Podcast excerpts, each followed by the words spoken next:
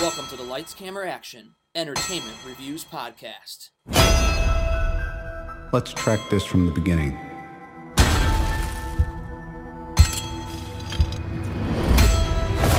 We start with something pure.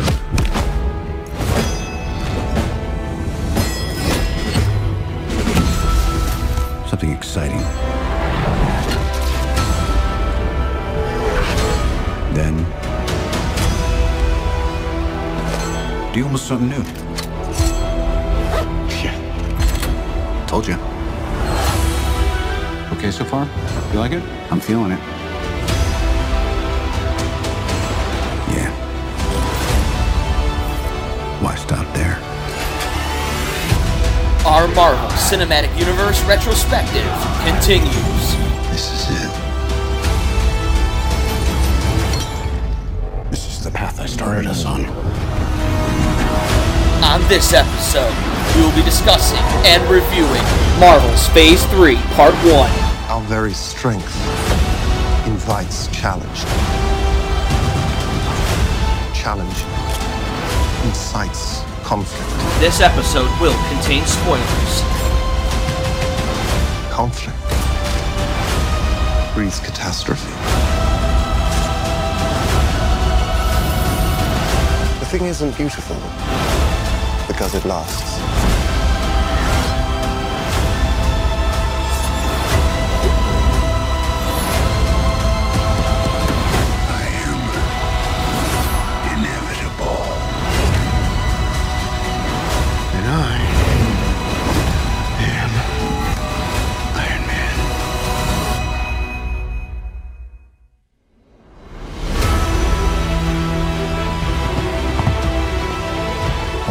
Ass run it's been. Epic forces of darkness and light.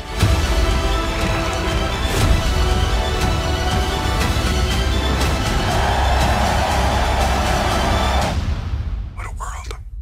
Universe now.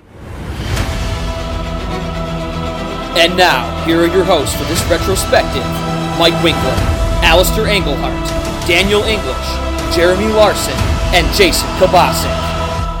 Welcome back, listeners. Lights Camera Action is back with the Marvel retrospective, and we are here with number five to the group for the Marvel edition. Hello, Jason. Hello, hello, everyone. And returning, Jeremy Larson, Alistair Englehart, and Dan English. How you doing, gentlemen? Doing well.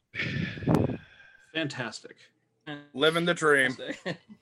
So are we gonna are we gonna immediately call out Alistair's stark goatee on his face? I thought it was it was well suited. Working Oh, Hey, yeah, look, he's it's got to three look the part through. of who he It's three weeks. Yeah, right. Three weeks. I had to Yeah, earn you this. see this, Alistair? You see this right here? Two weeks. yeah, I can't grow anything. The, the only What way this would happen is CGI. Yeah, well- hey, hey, it, it might might be like you know Justice League where they CGI the mustache off you. God. but but so yeah, guys, we are to Marvel Phase Three. Uh, tonight's going to be Part One, which is going to be the first seven movies of the Marvel phase because this is a big 11 movie one compared to the six we did in phase one and phase two so um okay so we're jumping into what i think is going to be a great argument between jeremy and dan we're going to start out with captain america civil war so who wants to kick it off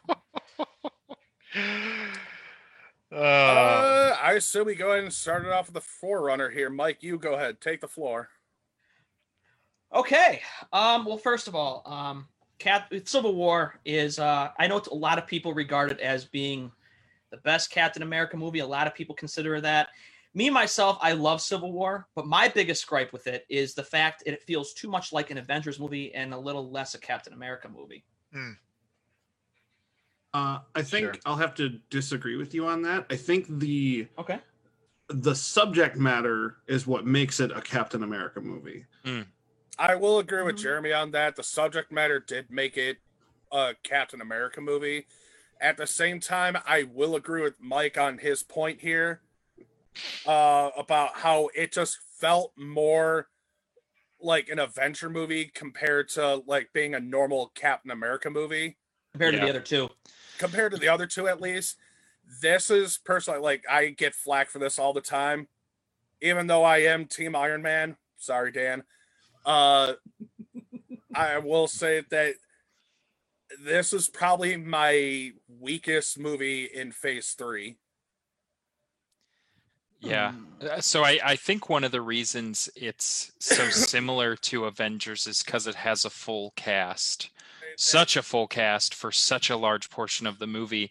And the drama from the Captain America storyline, while I agree, Jeremy, is totally in line with Captain America's not less action, but just much more political intrigue. They're almost like political thriller movies Yeah. um, spills out into the rest of the Avengers universe. And I mean, to your point, Jason, Civil War is probably one of my favorite of not just Phase Three, but the entire Marvel series altogether. Uh, which i can see it people's Yeah. points on that as well like but Phase Three has like such a gonna- strong showing. You know, exactly yeah, It's not like I'm going to discredit any movie from the others compared to the compared to the entire MCU or Phase Three in general. It's just compared to everything else that is in Phase Three. I thought this was the weakest showing, personally. weaker than Ant Man and the Wasp. Ooh. Ooh, yeah, he makes a yeah, good point. Yeah, yeah. I think Ant Man and the Wasp was slightly ahead, in my opinion. Hey, that's fair. Wow. That's hey, fair. Each their own. So you all remember that when I'm advocating for Captain America's person. Go ahead, bring it on. Bring the hate. I can feed on it. yeah, I I love it's Civil my turn War. now, sir. Huh? It's my turn to play the role of villain in this one. so he's gonna What have about what about you, Al? sticky moment. Um, yeah, I so Civil. War, I actually rewatched it recently with uh, with Aaron. I really enjoy Civil War. I I think um, I I feel like it's one of those movies that I catch a little bit more of the story and the drama of it each time I watch it. Um, Mhm. Yeah, the first time that I watched it, I definitely got that Avengers feel, and I and I never really kind of thought about it that way. Um, it's a lot of content. It's a very intense story, and I almost feel like it could have been a little bit longer. Mhm. Um, in some ways, to to really I mean, it was already it was already two so hours long. and forty-seven minutes. or Yeah, something. yeah, So may, Hmm. maybe that could have been two movies, but um, I do like that. I was very surprised by the um, the twist at the end, yeah, um, with uh, with all of the other uh, Winter Soldiers being killed.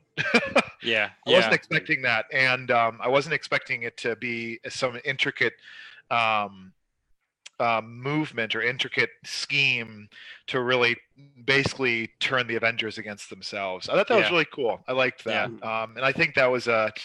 Um, I mean, in terms of novel villains, um, that was probably about as novel as it had been in a long time um, Sure. for any of the Marvel movies. So Well, in a sense, I almost don't view Civil War as having a central villain. hmm.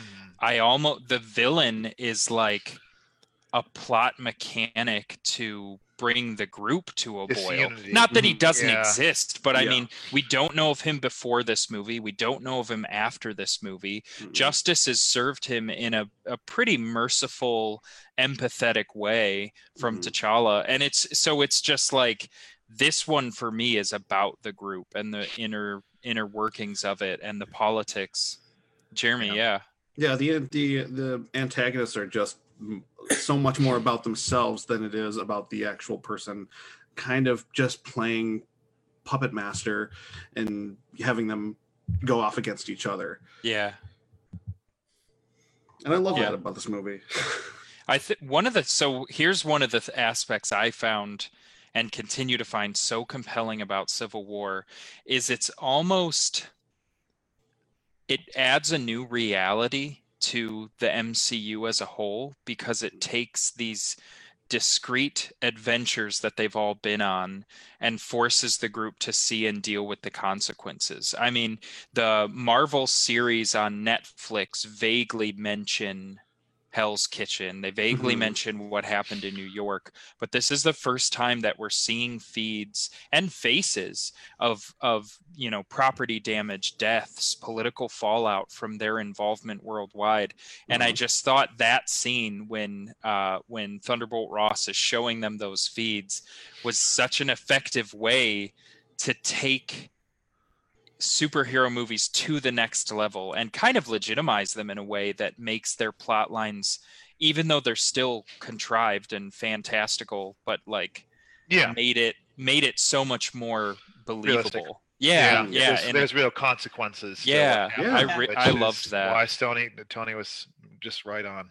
Yeah. It's the first. It's, it's the first Marvel movie with actual consequences for the characters and the world they live in. Yeah. Mhm. Yeah, that scopes outside of both the relationships and the limits of a single movie. Mhm. And that was that was amazing to me. And that trend kind of leaks later on. You look at Spider-Man Homecoming and um the the entire business that we see the villains in is due to the fact of the Chitauri having invaded New York. And s Yeah. yeah, so it- it just continues to be one of the most impressive pieces of continuity in the whole universe. I mean, yeah, it makes sense. I mean, think of it this way, too. You know, it's a movie that also gave us Spider-Man. It also gave us Black Panther. Yeah. You know, um, and does a great job uh, uh, getting them involved. because I mean, at this point, every Avenger has had their screen time. They've had their moments, and it's not necessarily the easiest thing to incorporate two new big Avengers into one movie and make it work where they feel like their um their characters mean something in Yeah. it. Um, and they did a good job of, of making Spider-Man, uh, giving him something worthwhile to do, make him part of the story. And Mhm. even Black Panther, he gets, I think, the best introduction here because they really make him a central part of the plot early on Mhm. to what happens with this. Yeah.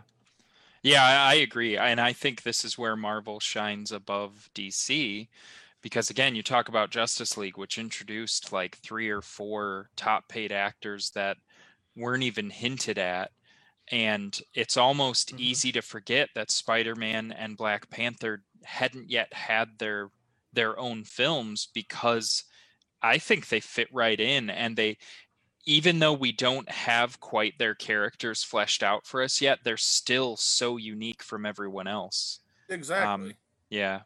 hmm Which is I love that about Marvel is how all the characters are so consistent among themselves. Um, and even this time around, one of the criticisms I had was that the story arc that Tony takes in Iron Man 3 is kind of walked back.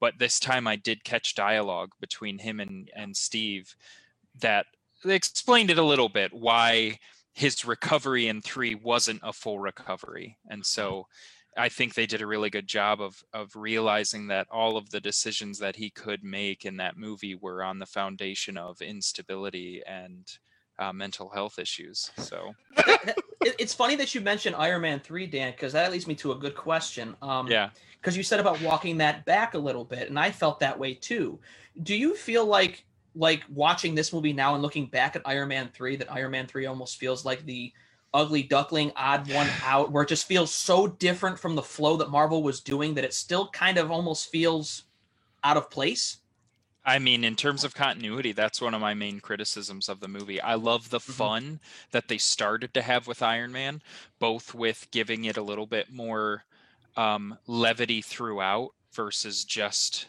Iron Man's mischievousness.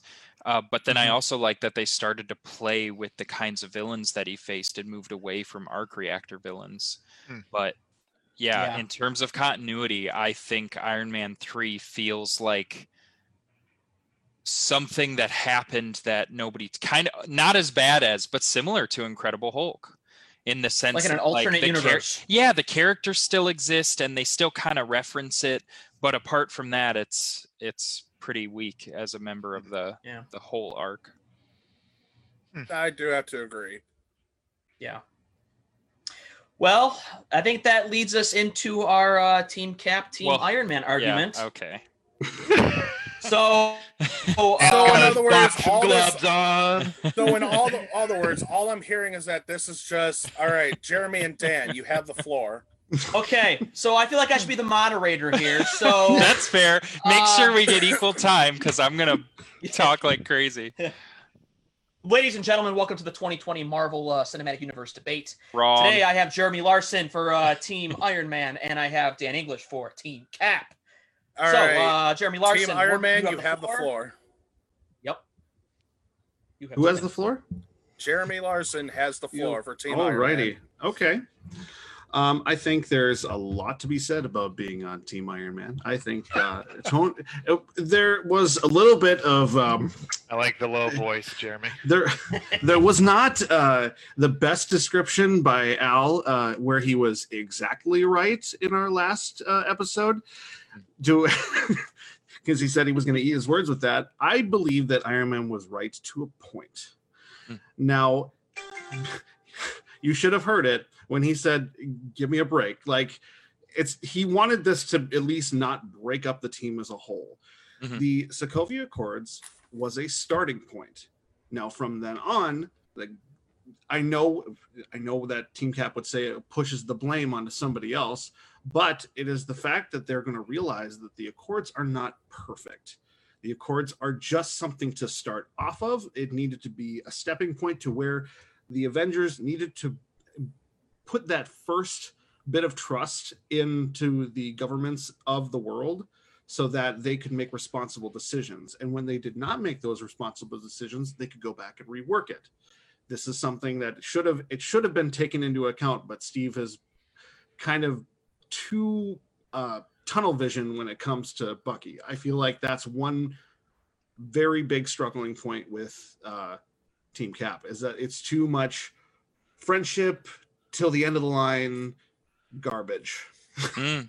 So I I think that's great because I'd love to illuminate what I think Team Cap is about because I I think the first thing we both would have to acknowledge is that Steve Rogers and Tony Stark are both um, maybe maybe not Steve at first, but the second Steve goes to Agent Carter's funeral, he and Tony Stark are equally emotionally invested in their perspectives and i think that's where they both do the most incorrect things is when Mhm. they just become blinded by the emotional attachment to their perspectives but i'm Mhm. i'm far more interested in analyzing them from their ideological perspectives because that's where I think Captain America gets things so right. Not just for the sake of Bucky, but I do think that the pursuit of Bucky is a perfect example of what is wrong with ceding control of the Avengers from the Avengers to some international intergovernmental organization. And so to me, Captain America's main point is not that we don't need oversight, not that we don't need to be responsible for our actions, but that the conscience of the individuals in the Avengers is the best seat for that responsibility. And and I mean, gosh, there's so many angles that I wanted to go into. There's like the corrupt nature and actions of the intergovernmental and national organizations in the Marvel Cinematic Universe and in the sense that they tie it to the real world, the corrupt actions of the actual intergovernmental institutions in our world here on Earth.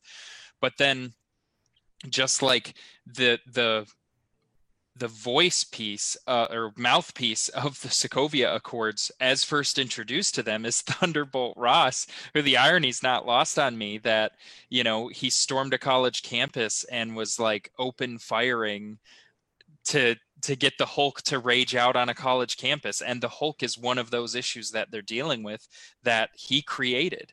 And so it's it's almost like there there's no perfect scenario in which no lives are lost and part of the weight of this movie is that they brought that realism to the fore but then they also attached to the emotional aspect of that okay we need to control this group with some sort of you know treatise or something captain america says i think it's when he's talking to um Wanda, he says we try to save as many people as we can. I think I wrote it down here. Uh, sometimes it doesn't mean everybody, but if we can't find a way to live with that, next time maybe nobody gets saved. And then when he's talking to Tony, he says if we if we surrender our right to choose, what if we want to go somewhere that we're not allowed, and what if we have to go somewhere um, that we shouldn't go? And so I, his main point, I don't think, is that the Avengers don't need oversight, but rather that as individuals they are their own best oversight and giving getting rid of their own personal choice prevents them from being immune to the the tendency of government organizations to be corrupt by the agendas of the people that lead them that's my that's my main attachment to his point is that you know who who ought to control these people Now, I think that the you the fact that you bring up that the Avengers don't need oversight, but they just need the right to choose, that is, Uh, that's Uh, not what i said or well, sorry, yeah. Can you repeat that once again so I can? I don't clear? think they should cede oversight in the form of the Sokovia Accords to the intergovernmental the UN. I I just that that was my point cuz I mean Captain Rhodes says oh it's 117 nations. It's not the World Security Council, it's not Hydra, it's not Shield and I'm thinking okay but what's the difference of all these organizations that the UN hasn't had their scandal yet that we know of? Mhm. and so captain america's point someone who you know fought hydra then fought shield as it was taken over by hydra and influenced by the world security council which really is very similar to the united nations except maybe it's a shadow organization of fewer people. Um, his point is just uh, what's that line he says? He says but it's led by people with agendas and agendas change. And i just think that's such a salient point to to say once we're not in control of it anymore we're at the behest of the people who do control it and who's to say that their oversight of us will be any better than our oversight of ourselves? Who's that- to say that, that- their- their- that the Avengers oversight would be any better than the government's? precisely. And so so the effect the efficacy of the oversight isn't really what's in question here. It's the ideal it's the ideology of of the right of conscience. It's it's are you because you're a spectacular person because you're very strong or because the government injected you with a serum or you were exposed to gamma radiation or you're a mutant or because you're super rich and you developed these personal prosthesis devices do, do those things or you're an asgardian alien who absolutely has no you know he's the he's the the heir apparent of some totally other realm just because you're spectacular the government has the right to control you and use their use you for their own means which was already happening mind you to captain america and so from his perspective privatizing it was a blessing and not not a, a a damage. And so it's almost like any damage caused by the Avengers is a justification to implement international sanctions on them.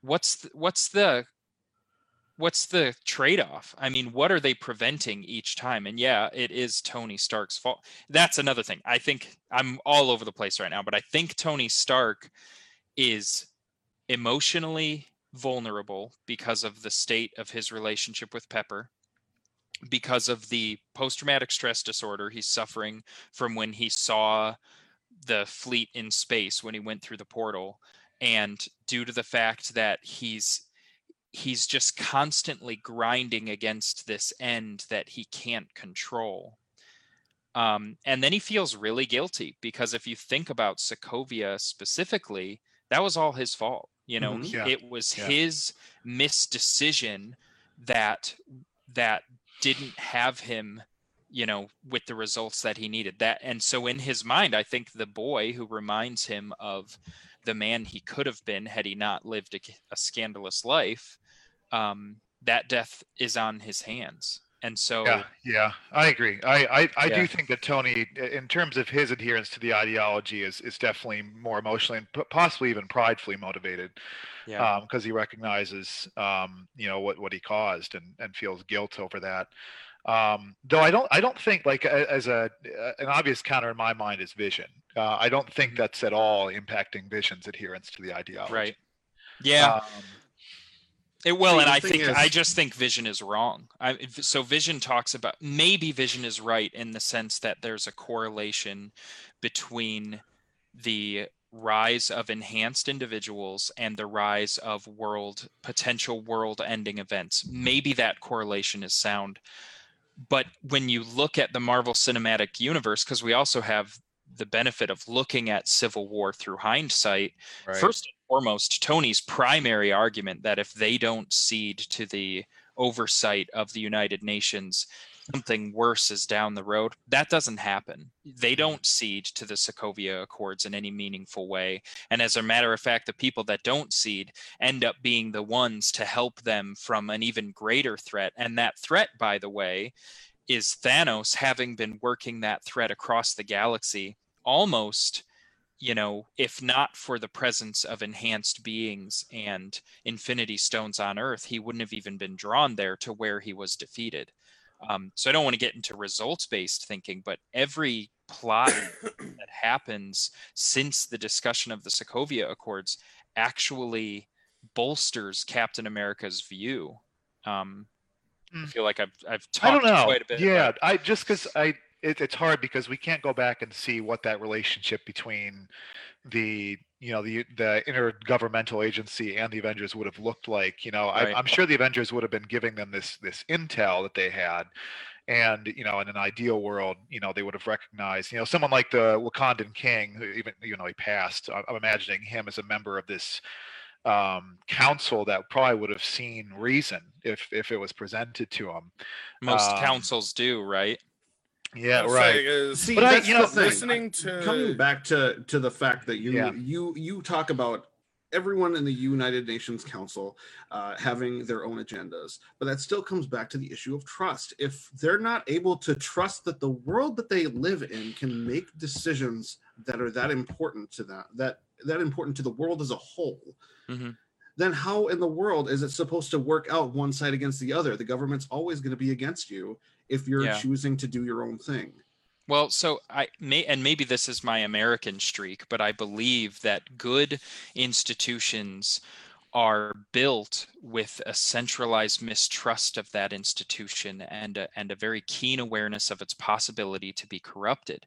So if the government doesn't trust these, you know, sovereign people to be the the determinants of what they themselves do, why would they have trust in the government and but that's that's even my point is they have very good reason to not trust their government because their government in almost each film has in some way been uh, involved in some self-interested conspiracy against them. I mean even look at what they do with the information on Bucky, right? So Captain America's argument is that no no one is better at at knowing where we should and shouldn't be than we are ourselves. So the government was fooled by a plot to frame Sergeant Bucky Barnes or whatever his title was that he was a domestic terrorist and captain's Captain America's own information on that was what they needed but they got into a tunnel vision mode they did an execution of a no knock warrant in a crowded apartment complex. They're firing automatic rifle rounds. They're blowing off grenades. They call in a chopper to shoot high caliber bullets at a residential building. And all of this is supposed to be the actions of the people advocating for the Sokovia Accords. This is supposed to make Captain America feel like he should say, you know what, you're right. All these actions are telling me that you know i should i should listen to you and your information and your slow wise movement they're causing just as much damage as the avengers Eh, they and just that's don't have the have problem is Yeah. that they need to they need to realize people need to make mistakes before they come to a uh, more elaborate elaborate conclusion that will be best for both parties sure it, it has to be equal to everybody that's around. It can't just be one side against the other the entire time.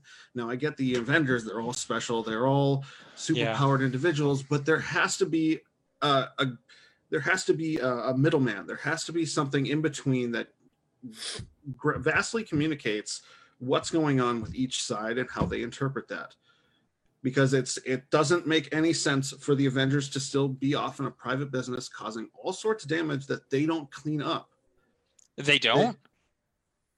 That- no no no even zemo uh, talks about it is that after uh, the events of age of ultron they just flew away they didn't do any they didn't do anything to help out I mean, I.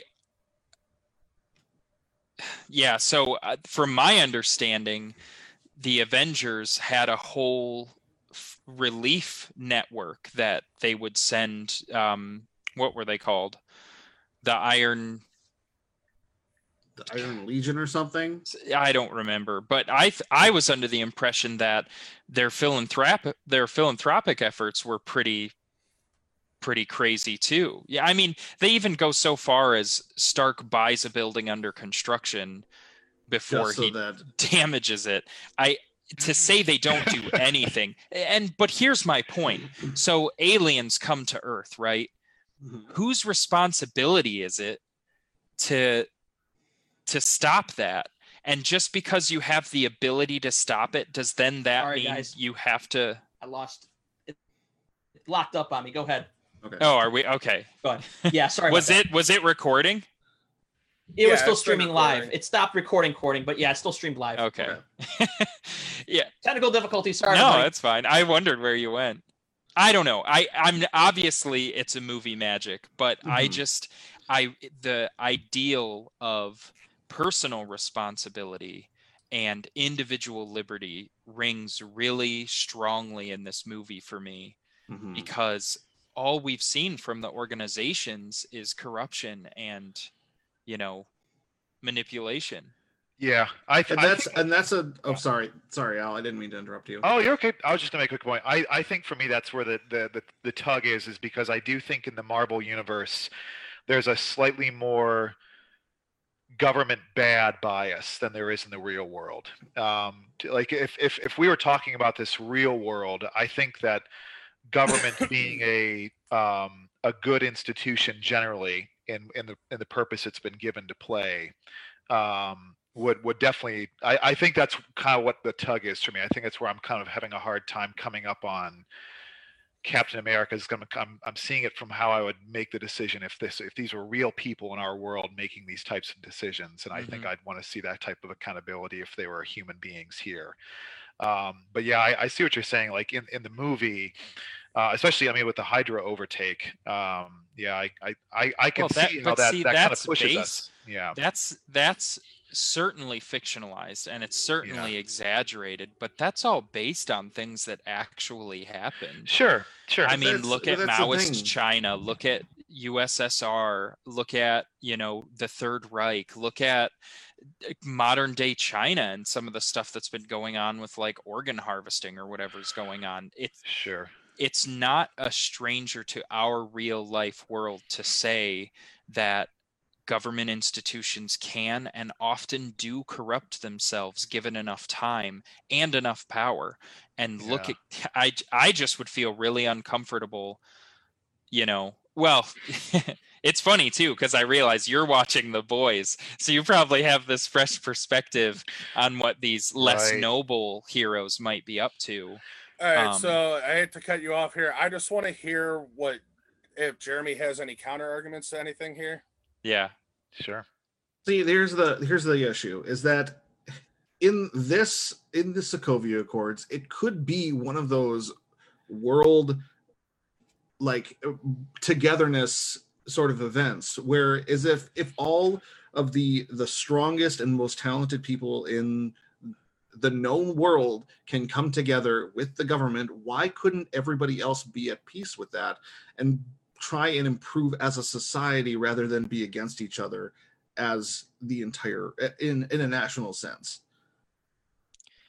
And i think that's an that's where captain america falls is because he has been led with so much distrust in all of his movies. In, in all of his past doings there's always been mistrust Mhm. there's always been some sort of deceitfulness behind it and i think that's why it, it's hard for cap to trust anybody yeah and i know And- i'm like beating a dead horse with no no i get, i i actually agree with that ideal Mhm. but I think Captain America has the experience, and it's also no wonder he's the oldest and he's seen the most. Well, no, that's not. He's true. Only was the in- oldest He was because in he was ice for a lot. for yeah, yeah. that's fair. But he's seen a lot. I mean, to live your life in pre World War II, going through that, Mhm. and then to live another 15 years, like that's experience no one else has. But his mistrust, you're treating it like it's a negative thing when I I respect the ideal, but the only thing that brings the adversarial relationship between the world and the Avengers is them wanting you know what do th- what do they want to do other than tell them what they can and cannot do? I would be fine if the sokovia accords was like hey here's the damage you caused. You have to pay for this. You have to do restorative construction in sokovia and in um you know dc and new york and all the places that you've ruined. You have to you know give reparations to these families you're you're going to be prosecuted for x y and z but the reality is that they're facing such astronomical fantastical threats that the collateral is it sounds pragmatist but it's more than acceptable See, that's that. I will agree with you there. I feel like the sheer amount of damages, both uh, property, emotionally, uh, the casualty list that comes with it is far beyond astronomical. And I think it's too much to bring onto people at one point. Mhm. But as an overtime thing, it would probably be a little bit more um, balanced. Mhm. I think. Um, but I I don't know. Yeah. I mean, Thunderbolt Ross says the people owe the Avengers an unpayable debt. So they're at least they understand that the things the Avengers have done Mhm. are really of inestimable value. It, they've it really though, like any threat they faced, you could argue that they caused it or didn't. No one else could have stepped up to that challenge other than the Avengers. And then I the one really compelling point for me about the fallacy of maybe it's not a fallacy about the error of Tony's position is when he's talking to Cap and he finally opens up and he says, you know, we were on the rocks, I blew up my suits and then I couldn't stop and then I couldn't stop and he talks about how he doesn't want to stop doing what he's doing and he doesn't want to lose lose Pepper Potts and the Sokovia Accords are a middle ground. And so what he's showing is that the Sokovia Accords from his perspective are actually like his own personal gain. He wants to make a concession in his own personal life about his inability. Uh, to sorry to control interrupt. I'll just be himself, back yeah. in just a second, guys. Yeah, okay. Go ahead. Just his inability to control himself. And and that's where Tony Stark does a lot of growing in phase 3 and I I don't dislike him by any means, but I think the parts of him that he struggles with are why he's why he passionately holds to these views whereas Captain America has proven himself to be you know relatively incorruptible. Not ultimately but but I mean he wields Thor's hammer for goodness sake. But even oh my gosh but even they call him out where he's saying he is extremely arrogant and that's one thing i can't get past is that he he no that's Don Cheadle mm, calling him arrogant it's because it's- he thinks the United Nations are beyond corruption. But it's also and I think that's think- arrogant for him to think that the United Nations are beyond corruptible. I'll agree with that yeah. but i do think that captain america's high and mighty position that he kind of takes upon himself i think it's i don't know borderline god complex because he thinks he's i i, I get it he's got experience but he's emotionally blinded by his relationship with bucky in this entire film like yeah it- I agree I agree and and I and Stark is the same way. He is emotionally blinded by the whole thing. I think if they weren't so incredibly um what's the word I'm looking for? If they weren't so mentally unstable in this movie, I think things would have gone a lot smoother. And I think they'd have been able to talk about it and to get things get the ball rolling. But Yeah. I I just So what about here? I I it's funny because I think one of the beautiful things about this movie is both of the points are very compelling and they mm-hmm. both have a lot weighing for them. What do you think about pretty much the moment they start to enact the Sokovia Accords? It criminalizes over half of the Avengers, including um, including confining Wanda to her quarters, like imprisoning her essentially. That part I didn't necessarily agree with. Um Yeah. because it Now I get that Wanda's incredibly powerful, but the fact that they just So was Arnold one- Schwarzenegger. We don't throw him in jail. I I just I thought that was wrong because I feel like she should experience a normal life depend I mean would they have done the same thing to Thor if he was around? Yeah. Well, they didn't con- do the same thing to Hulk. Exactly. Which it it but oh, It's like her that's what I never understood about the position of the Sokovia Accords is Wanda was actively attempting to contain and divert damage. And she just so happened to not be strong enough to do it. Um it's kind of this I don't know. It's like the Hulk does he I don't know. Culpability is a is a an interesting thing in this universe. I think we Hey, you're the host now. again. Congratulations, Jeremy. Sweet. I'm hosting. It's so great. What should we t- let's change the topic. What should we talk about now? Hmm. No, I'm just kidding. I No. Um, but I, I will I will think that Cap was holding a lot of things back. Uh going going into the movie, kind of getting away from the team Cap versus team uh Stark.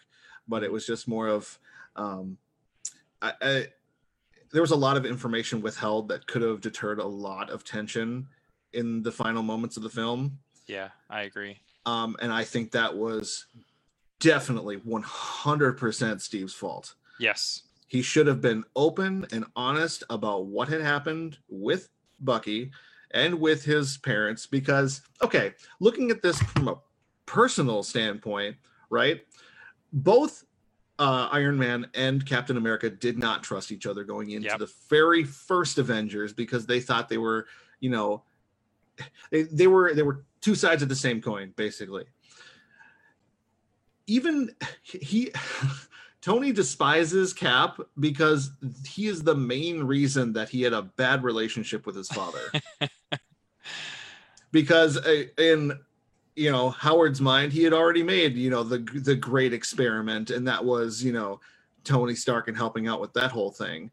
Yeah. Um, and then going further, it's just like he he built up that trust with Steve throughout all of these movies, only for the the one person that he did not like going into this venture of the Avengers to betray him, to lie to him, and to completely Well, turn his hold back on a second. Oh no no! Okay, Hold on go a ahead. second. Go All ahead. right, all right, guys. All right, we've talked about this So while. I'm gonna throw in my two cents here anyway, at least. Only because my standpoint of why I am more for Team Iron Man compared to Team Cap here is more based off of the comics uh lore compared to the MCU universe. Mhm.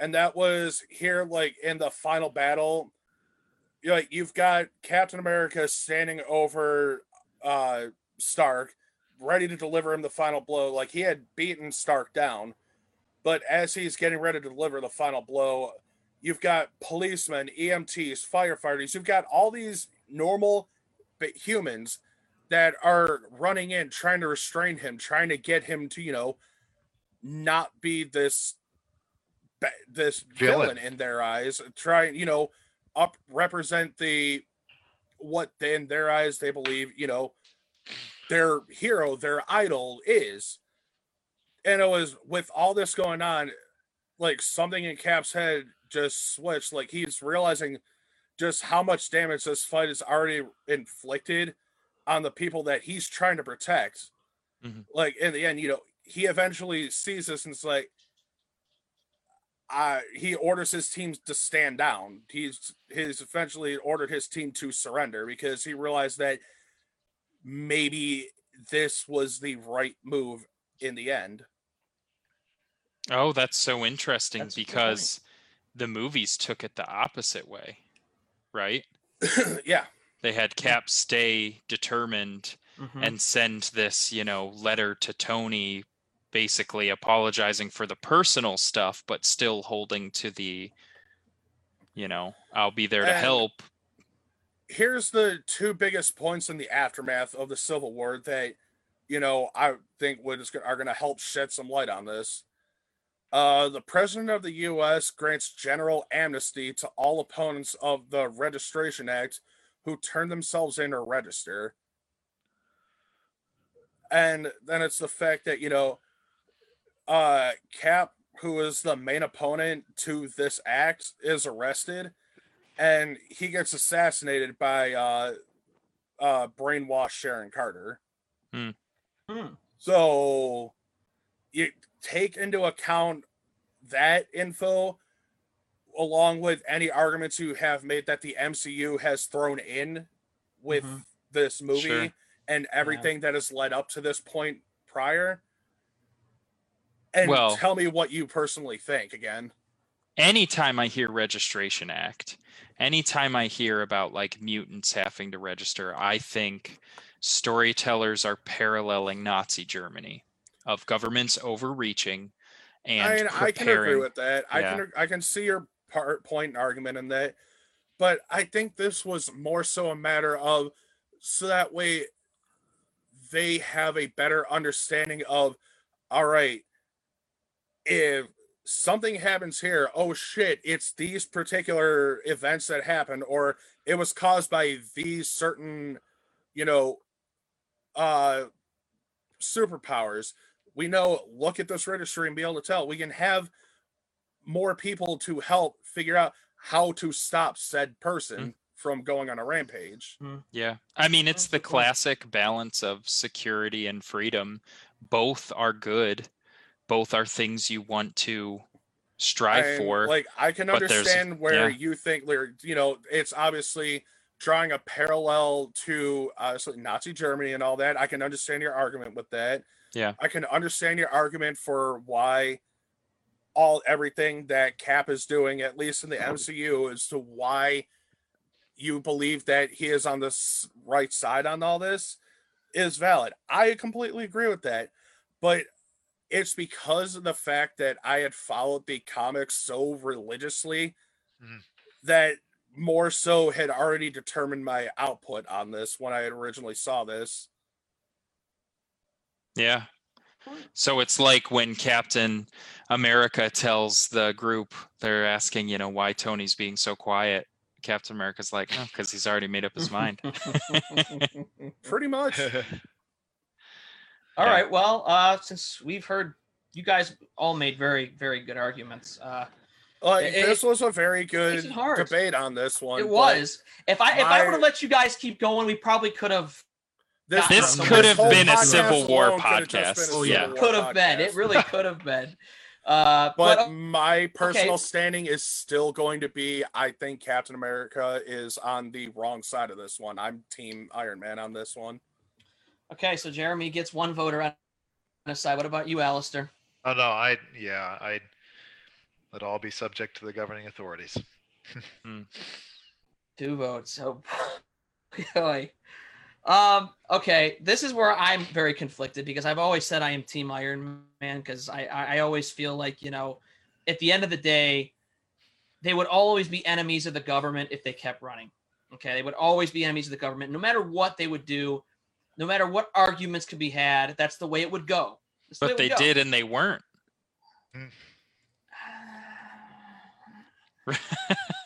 I mean, I'm not These are I'm not let's go into- speculating here. They did. Everyone, we're now transitioning into the second phase of the debate.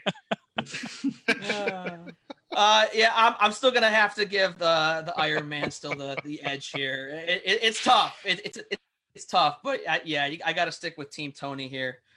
You communist Unfortunately so. bastards. See, okay, Dan.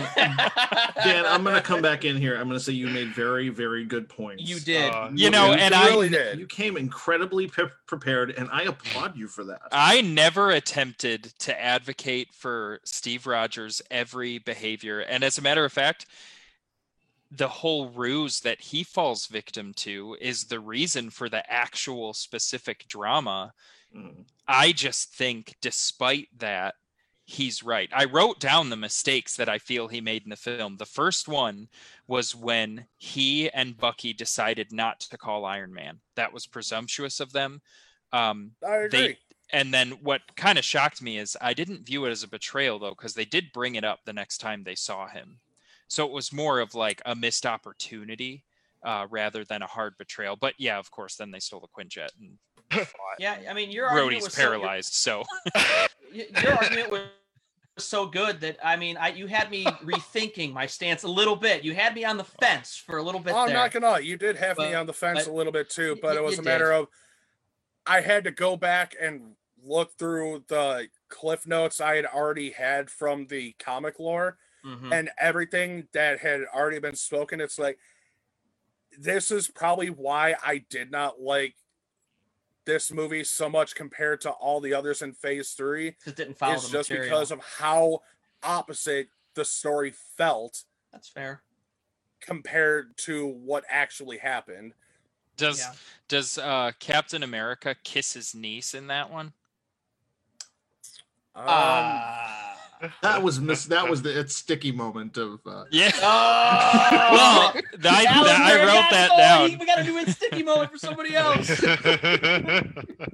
Also, another to thing to take Club, from Dan. the aftermath of this that was in the comic books, um, the 15 state, the 50 state initiative is set up to eventually place a superhero team in every state to you know try and help better govern.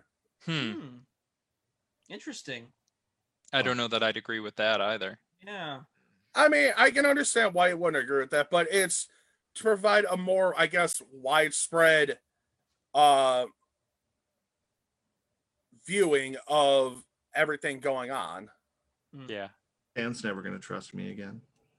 No, I trust you.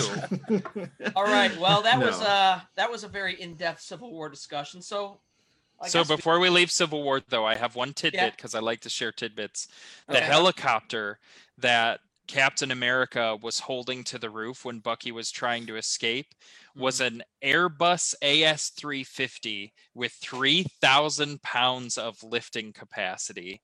And I had heard that um, who does Civil War? Is that I don't know. The director Russo wanted a okay they wanted a really stressful shot and i heard that was an extraordinarily hard day of shooting for Mm. chris evans because he wanted him to be flexing and really you know Yeah. Jeez. yeah exerting Yeah. himself hmm but His Wolverine moment.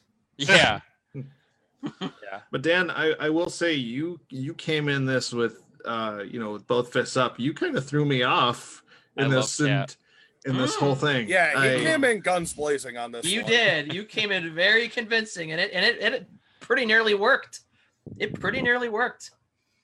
Uh, but it didn't. Ultimately, it didn't. not, not quite. Almost there. that's Just because you all have iron man's ego and there's no way Wow. that you Okay. concede bit. Oh. I think, I think Well, you I mean, would look, also. I have mean, the image Man's behind ego. me. What, so, I what's mean, it more makes sense. emblematic than the goatee Alistair decided to plaster to his face for this? We decided beforehand. Ca- Alistair is the chaotic evil person of our, the entire podcast. Just trying to find something to make everybody squirm. Well, we Uh, can. hey, remember, I'm trying to heavily take his throne here. I, like I said, this is the weakest of the series, in my opinion. Well, to follow up with the goatee, let's go to another uh, hero with the goatee. Doctor, Doctor Strange. Strange. Mm, love it. Okay, who's kicking this one off? Not me. this one was fantastic. Yeah, yeah. This I just- was a yeah. beautiful film. This is the lore behind Doctor Strange. It's just so other than any other hero. Um, I, I really like the the mystic arts a lot, and it's pretty cool. Oh, for sure. Um, Yeah. It's it's it's yeah, it's interesting. It, it's strange that there are so few both villains and heroes that actually know about it because I feel like if more if more villains were able to take advantage of the other plane, the astral plane, that it would add a whole new dimension to battles. Um, sure. But uh, yeah, I, I loved. It. I thought it was really really neat movie.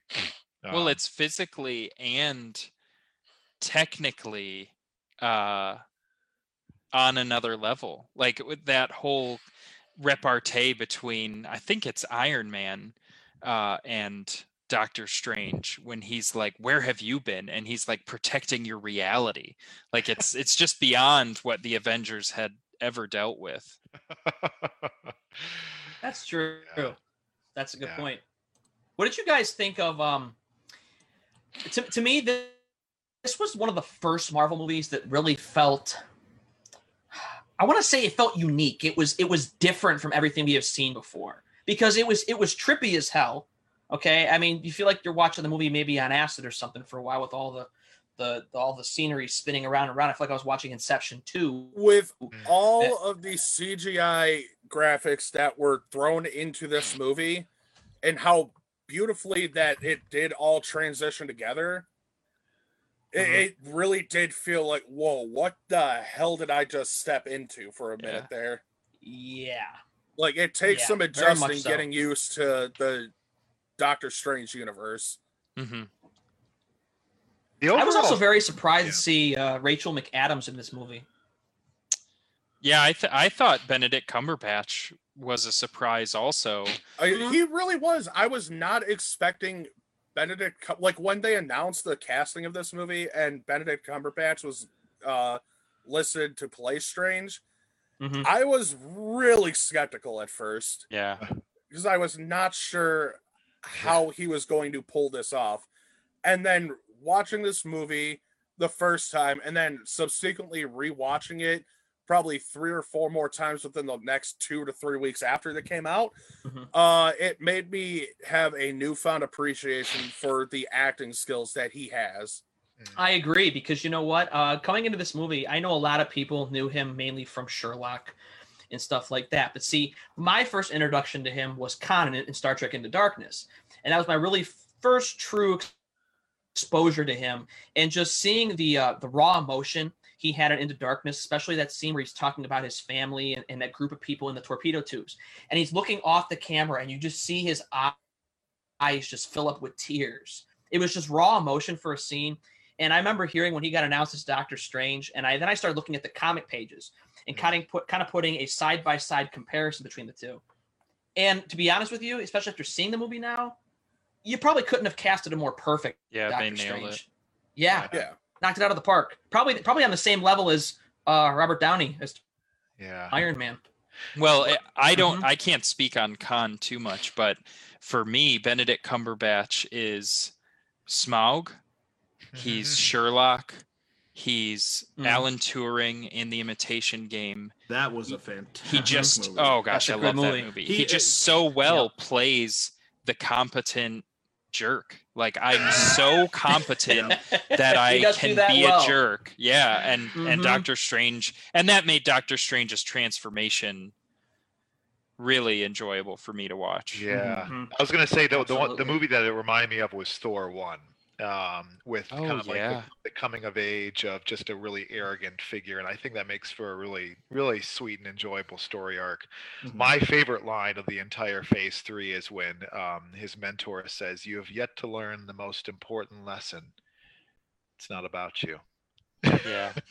Yeah. if you, if you guys look at Marvel's history, do you guys realize how many of the heroes actually start very arrogant?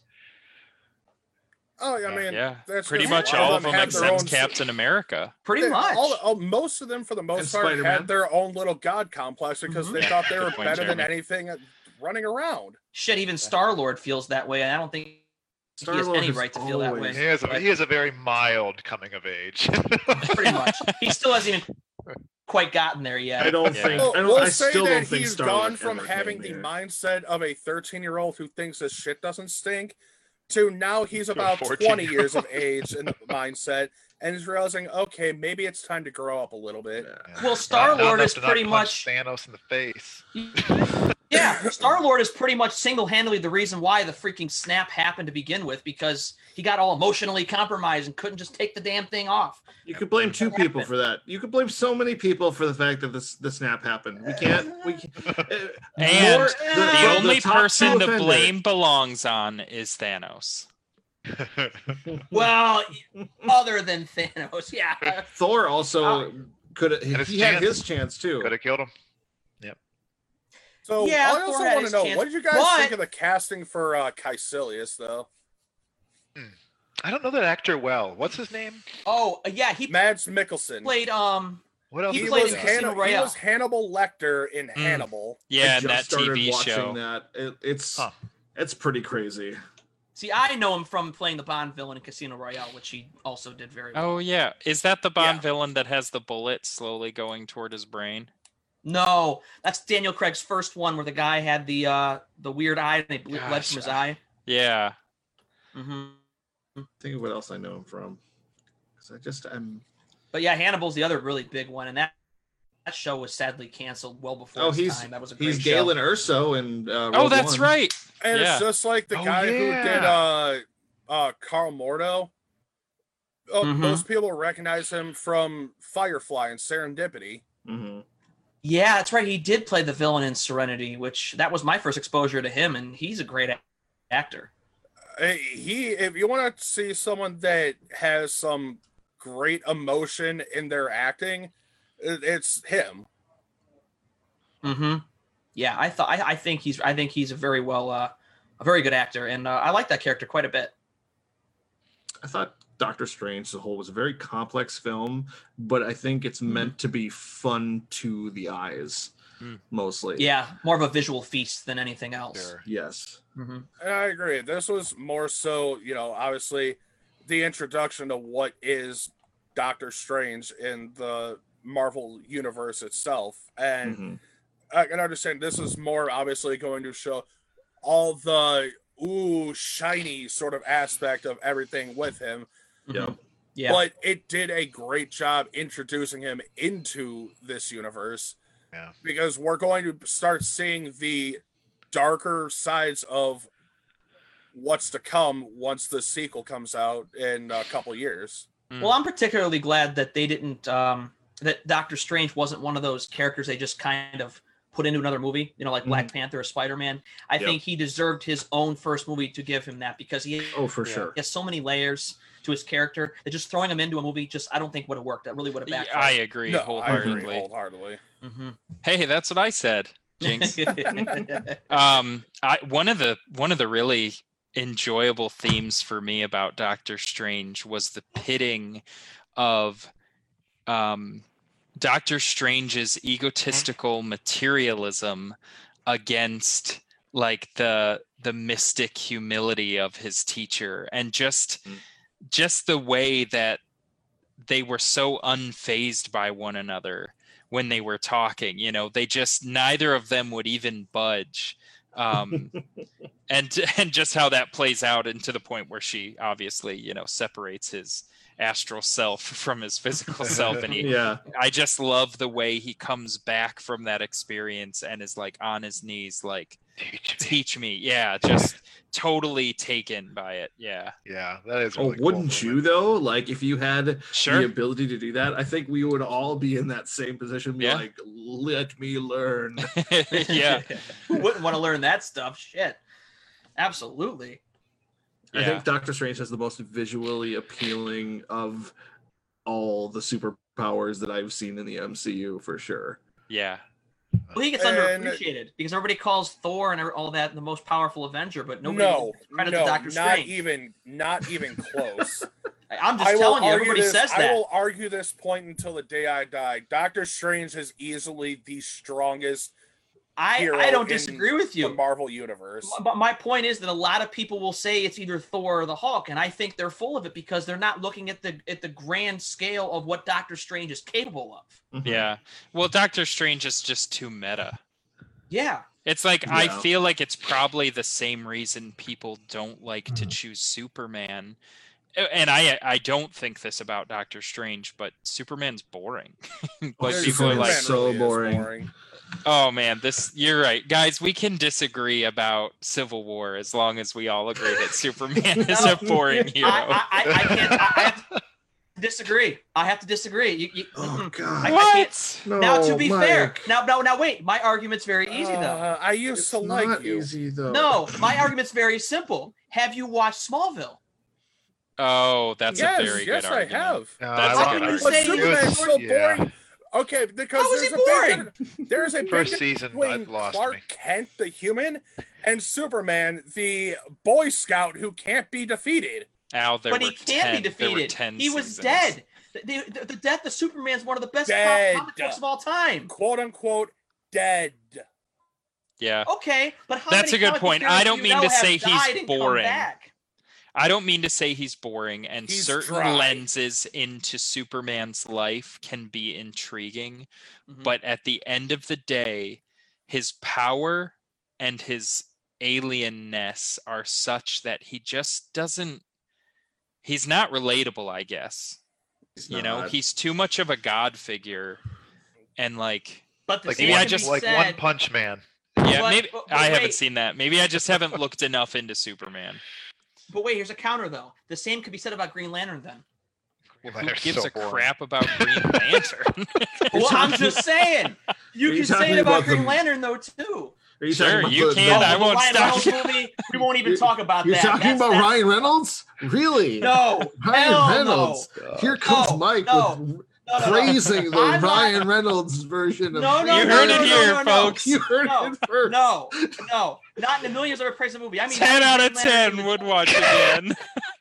No, no, I don't Mike know what's gives worse. that movie a solid five out of seven. No, no, I don't know what's worse: Green Lantern or the Fantastic Four. I don't know what's worse. I would much rather Fantastic Four's bullshit than Ryan Reynolds' Green Lantern. Wait a minute. you wait a minute. You're honestly going to say that Ryan Reynolds' Green Lantern is worse than Fantastic Four, Which Yes. Fantastic Four? the newest one? Okay. I will gladly watch a 24 hour marathon of Fantastic Four No Four way. compared to Ryan Reynolds' abomination of a fucking Green Lantern film. No way. I'm going to interject and ask that we come back to Marvel. All right, possibly yes, even let's, Doctor let's- Strange. Let's, get away. I want to make this one more point. I want to No. make one more point though. I'm making Your one more point. argument's invalid. Hey, it's gonna your making one more point. podcast. You do I'm it. making one more point. I'd much rather watch Ryan Reynolds because at least he has comedy and charm on screen rather than all those dry people in Fantastic Four who none of them can barely act in that movie. Wait, wasn't Jordan B. Cooper in Fantastic Four? Right. But they can act outside of that movie, but they're all dry as hell in that movie. Okay. They're not fun. I None of them haven't fun seen it, so I don't All have right, a dog all right, hold on, hold on, hold on, hold on. time. I need to clarify Don't waste this your time. real quick. Now, are we talking about the remake of Fantastic Four? Or are we talking about the original two Fantastic Four movies? I'm not talking about the Jessica Alba one. Those ones are kind of entertaining. I'm talking about the newest one that was crap. Okay, Total thank crap. you. I was waiting for you to clarify that. Yeah, I will agree with you. I'd much rather watch Green Okay. Lantern. All right, let's okay, move we're on on. the same page now. Okay, moving on. Also, if any of you want to follow me on Twitter at uh, Condiment Games, please retweet my Mike or at Mike the director really loves both the Green Lantern movie and the Fantastic Four reboot. Hey, hey Dan, hey Dan, hey Dan. Uh, I, I, I'm switching to Team Cap. Yeah! See what your ego gets you, Jeremy? It was worth it. Oh, Everybody tweet at at uh, at Condiment Games. Team Cap for the win. okay, back back back to Doctor Strange. All right, Yeah. We've had uh, our yeah. fun. Okay. Uh, I don't know. Is there anything else we have to say on Doctor Strange? We all loved it. I think uh, yeah, I think we all liked it. I think Uh, the the antagonist as a whole was kind of dull. Dormammu. Dormammu at the end. Yeah, the end. villain's just okay. It's okay, but it's also the first movie. This Like you gotta was the start somewhere. biggest flaw that I saw in this movie was how they portrayed Dormammu. Yeah. because you know Dormammu is a Thanos killer. Uh, Dormammu, so int- um, in my personal opinion, is on a level that could almost be considered above Thanos. Sure. Yeah, I think it's interesting. We started by saying Doctor Strange, his disciplines, and his villains are all, you know, miles above anything anyone's ever experienced in the Marvel Cinematic Universe. And then the I like how he beat Dormammu, but Dormammu was almost comical by the time it was all said and done because of the way they they did that. But I, I mean, can you pick what I think a really effective trope in superhero movies is this whole like because of what they had to suffer, they're tough as nails and now you know it. Kind of like in Deadpool, I thought they did it really well where they like barely kept him alive for that really long duration of time. Um that's what that moment was for me, but I do think it was kind of silly too. And the way he says Yeah. Dormammu really bugs me because he's so nasally with that word.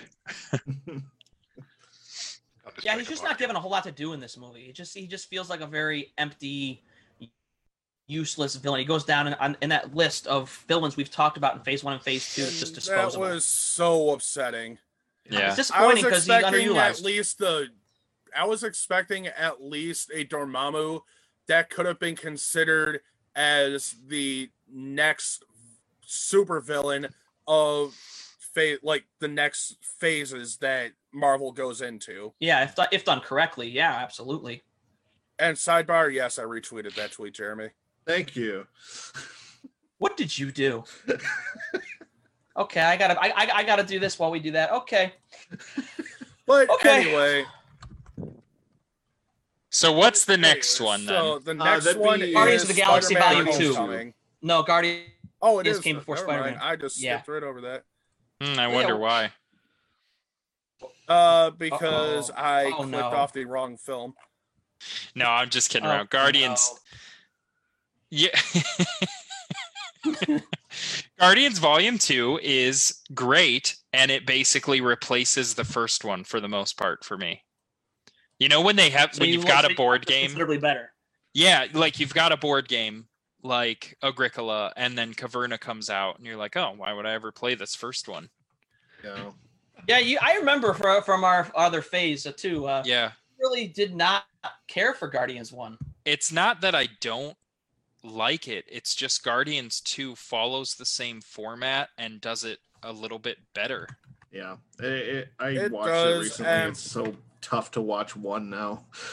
I mean, there are there's definitely things about one that I wouldn't want to get rid of that I really Mm. enjoyed, but I just like I like Guardians too.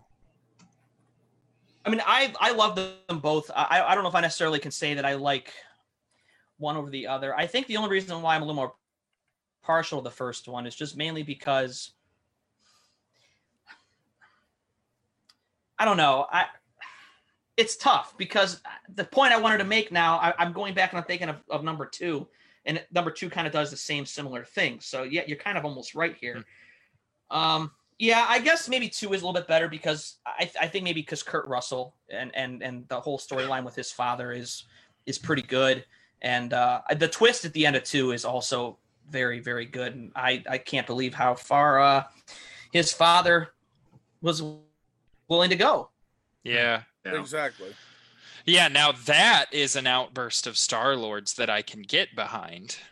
Mm-hmm. And maybe if Guardians 1 had done the same lifting relationally as Guardians 2, I'd care about Star Lord and Gamora's ship enough to Mhm. follow it to that. I I feel like This theirs is so Infinity War. rocky.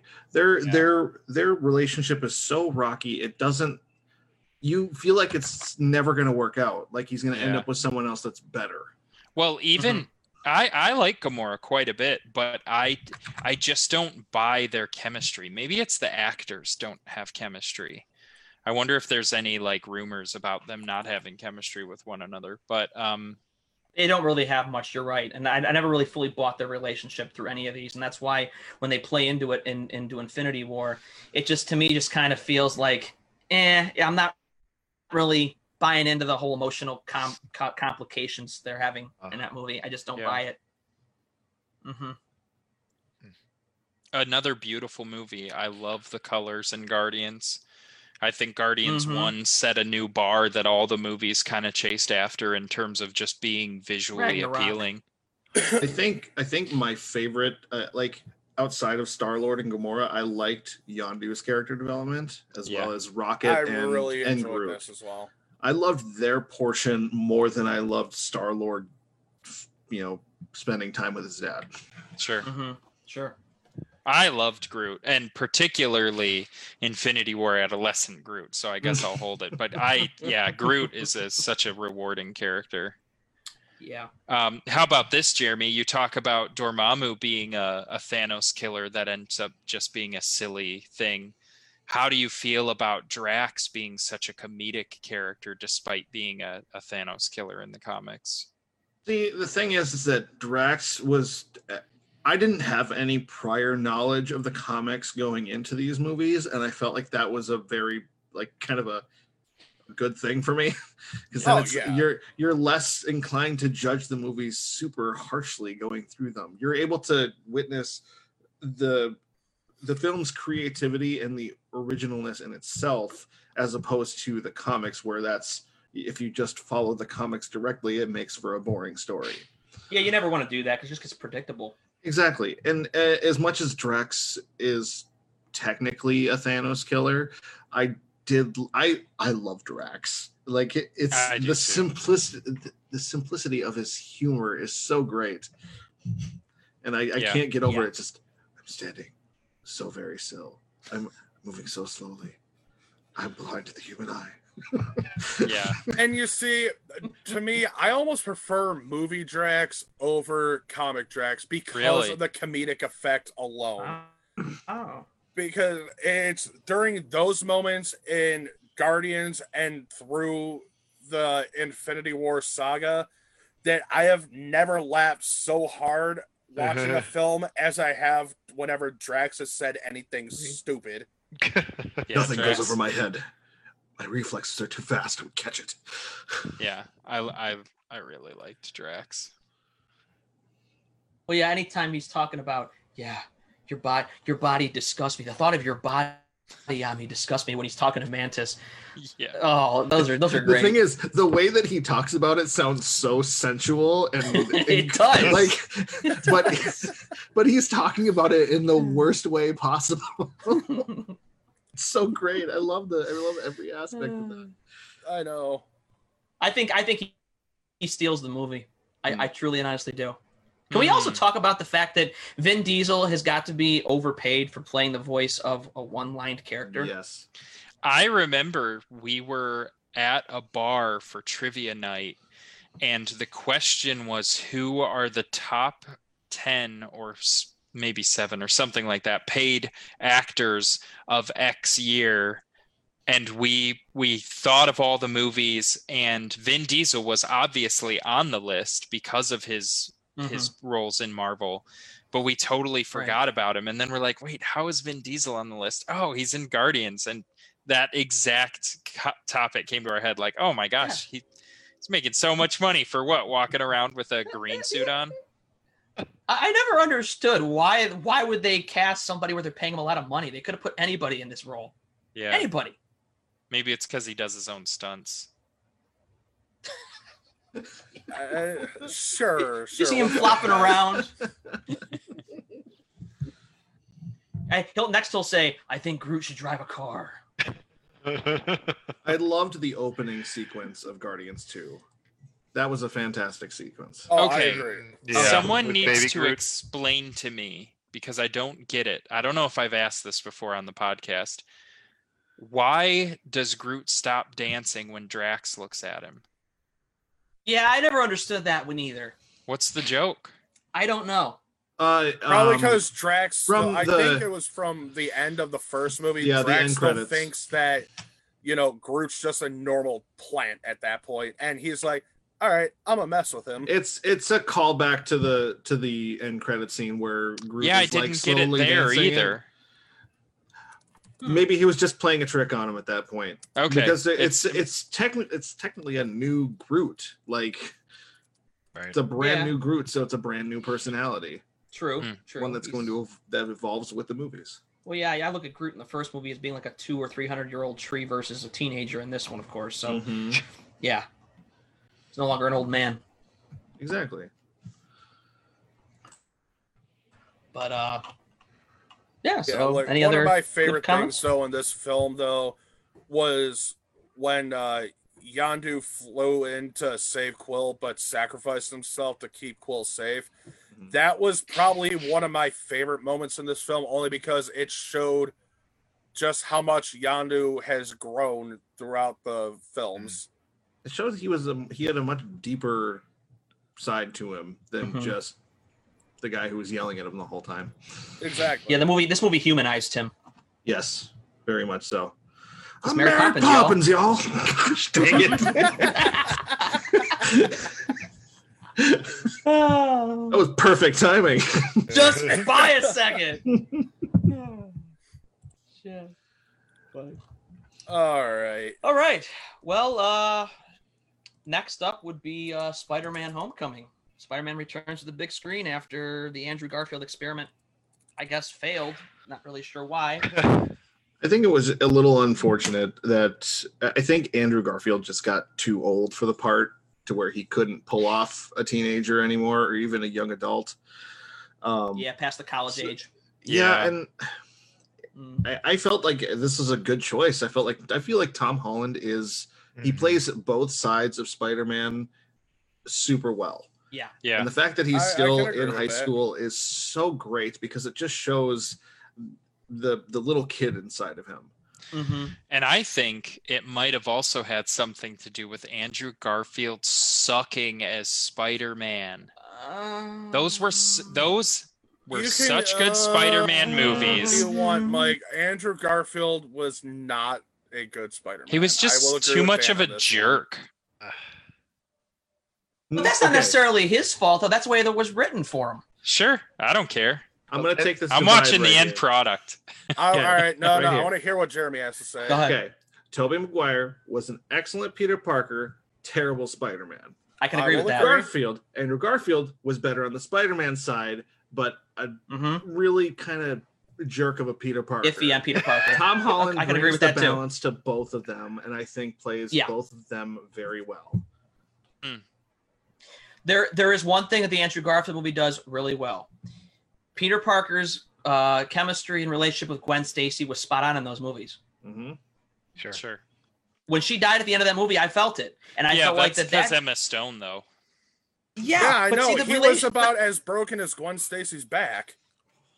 But you cannot sit here and, and not admit that the relationship in those movies worked better than uh, Kirsten Dunst and Tobey Maguire did in the other three Spider-Mans. I hated Kirsten Dunst. Thank you. I- Thank you. you. hated her. Thank you. oh God, See, you- it was so I was bad. such a huge Bring It On uh, fan that I liked Kirsten Dunst. Oh Jesus, Mary and Joseph. Oh, You know what? Hey, I'm now which makes me think of Drop Dead Gorgeous, which is another right, go Kirsten ahead. Dunst movie I love. I, She was in Jumanji too. now that one I can I can go with. She she was good in that movie. From then on, I just Yeah, Couldn't she was good. She was a great actor when she was a kid. I think Small Soldiers was the last good movie she was in. there it is. Yep, Oh, Small Soldiers. Yep. Last good Yep. movie, I So- forgot uh, that Small Soldiers was even a thing. I know. Yeah. best movie. It was. Yeah. It- it again. at, at the We should do that I loved next that movie at podcast. the time. Thank you. Small Now I'm gonna have to. Re- All right, Mike, we got our next standalone.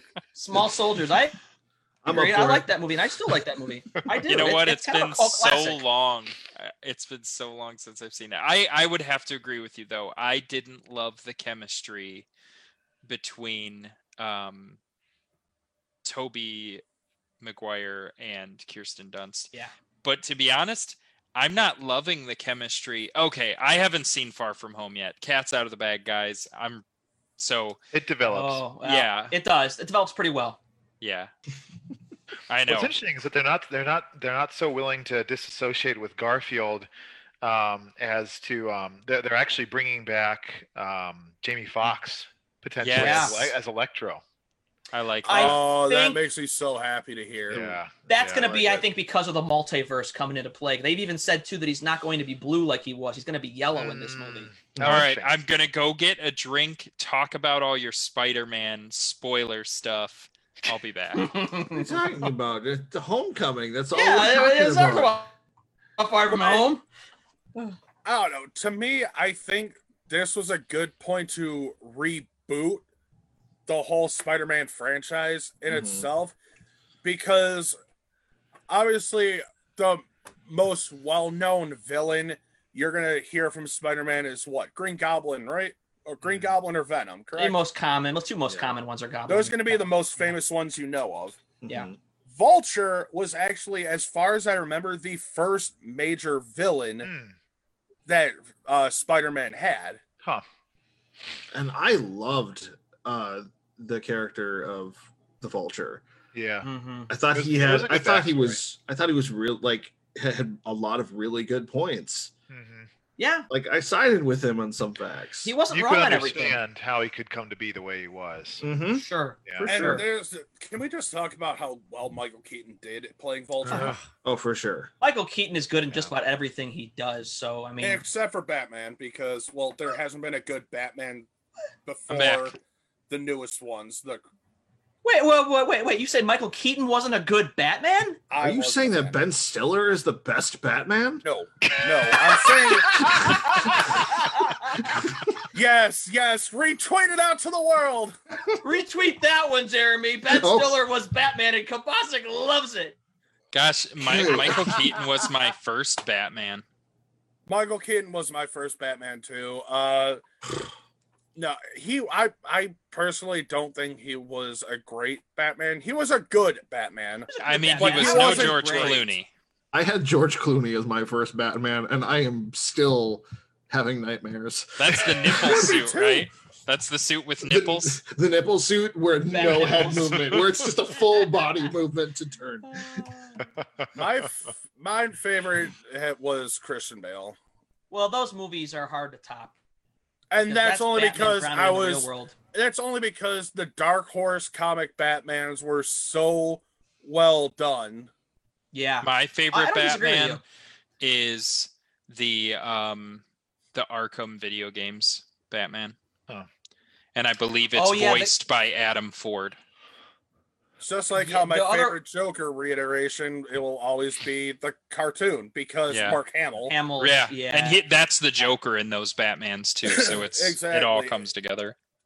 yeah. I mean, no question. But anyway, so so Back to let's go Homecoming. back to Homecoming.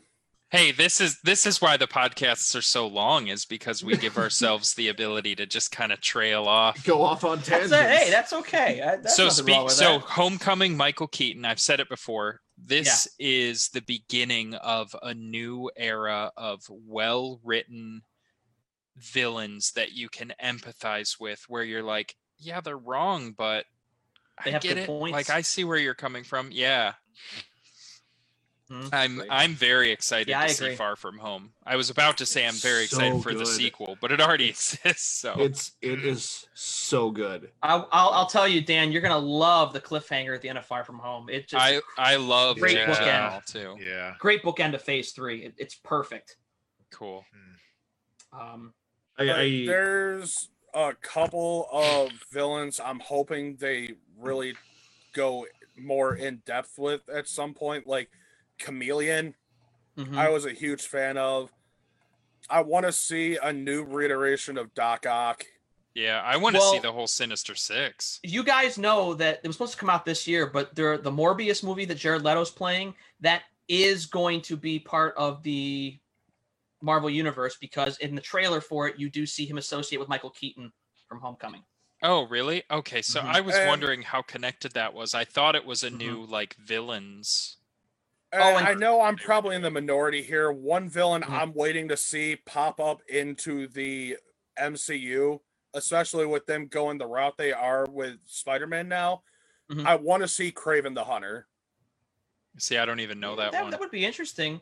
I mean, What I- could you talk about that one, see that. Jason? I don't know it. yeah, Uh, let me pull up some of his info real quick. Uh, he was a good point in a lot of like the uh, cartoon show that they did back in the day. Hmm. Um, let's see here. Let me pull up his info. while he finds that, I, I do want to mention too that Tom Hardy's Venom is now in the continuity of the universe as well. Okay.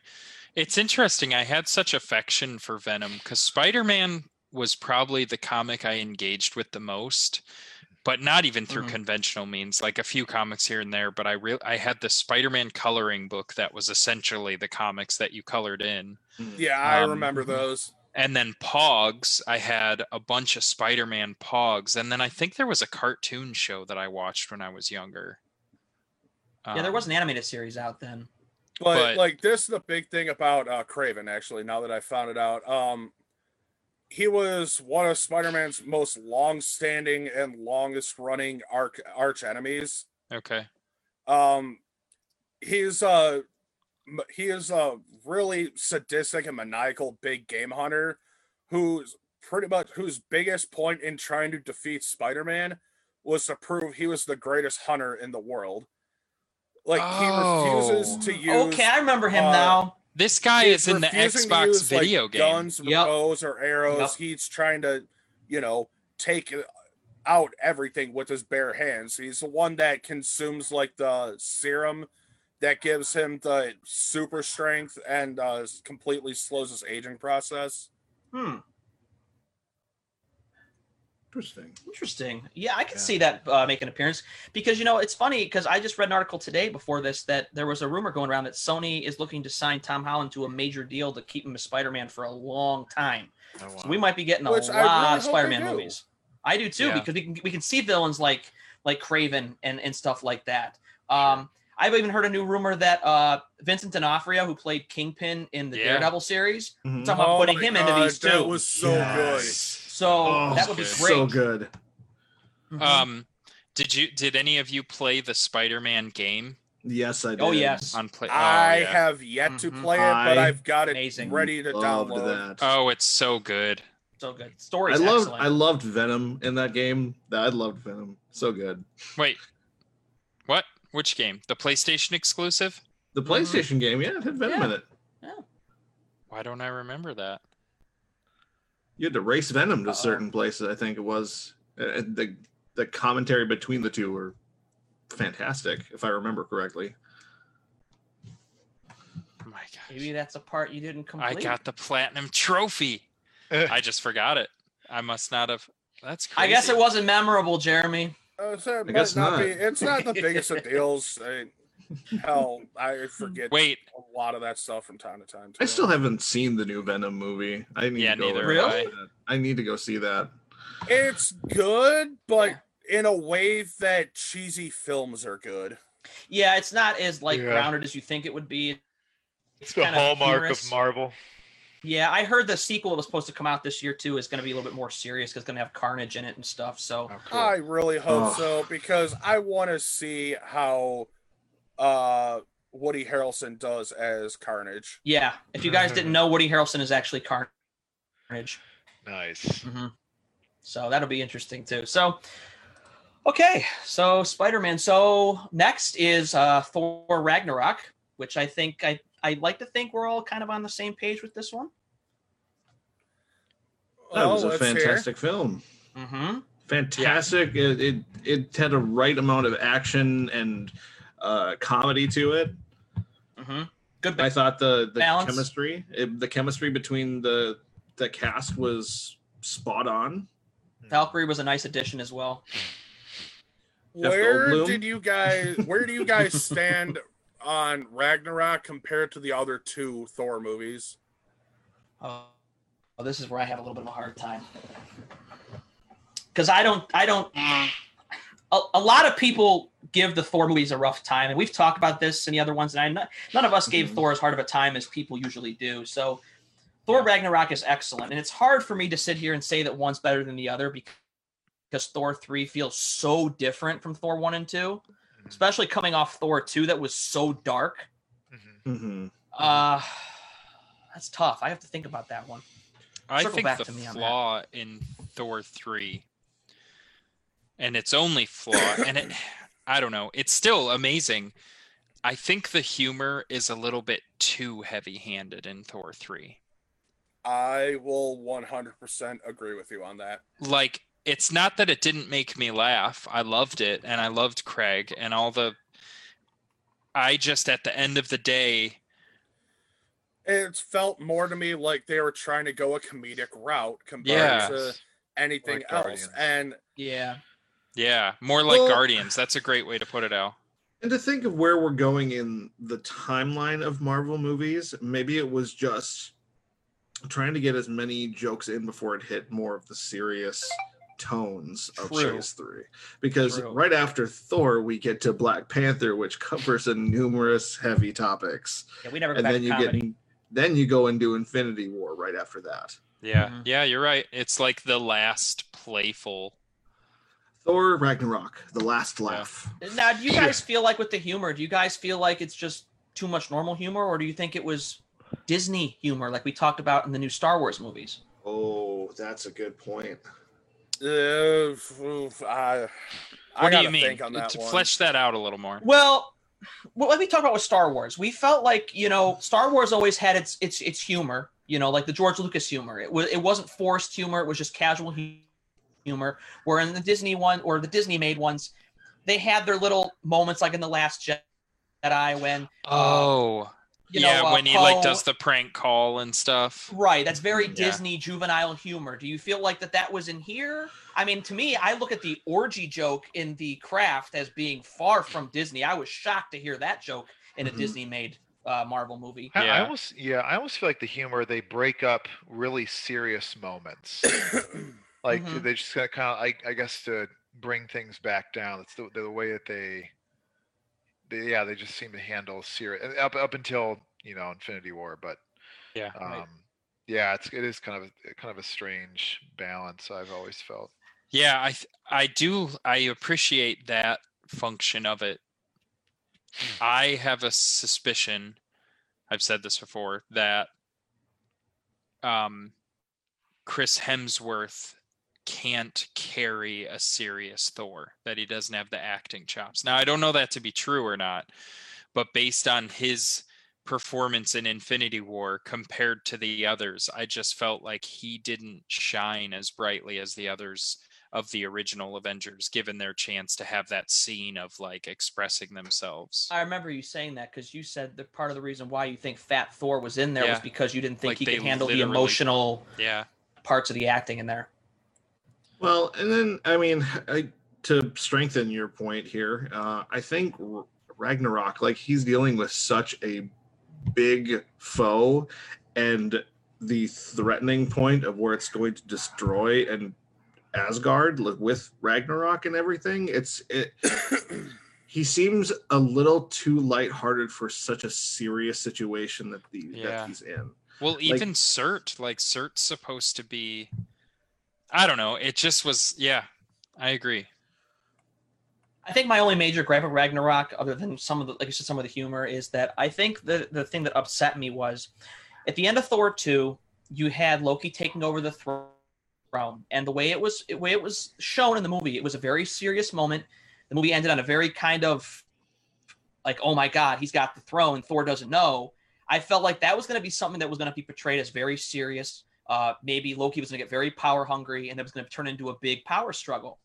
And I felt like this movie almost kind of put it on the back burner, kind of threw it out, turned it into more humor because Thor comes back home and him finding out his father's actually Loki was more humorous than serious.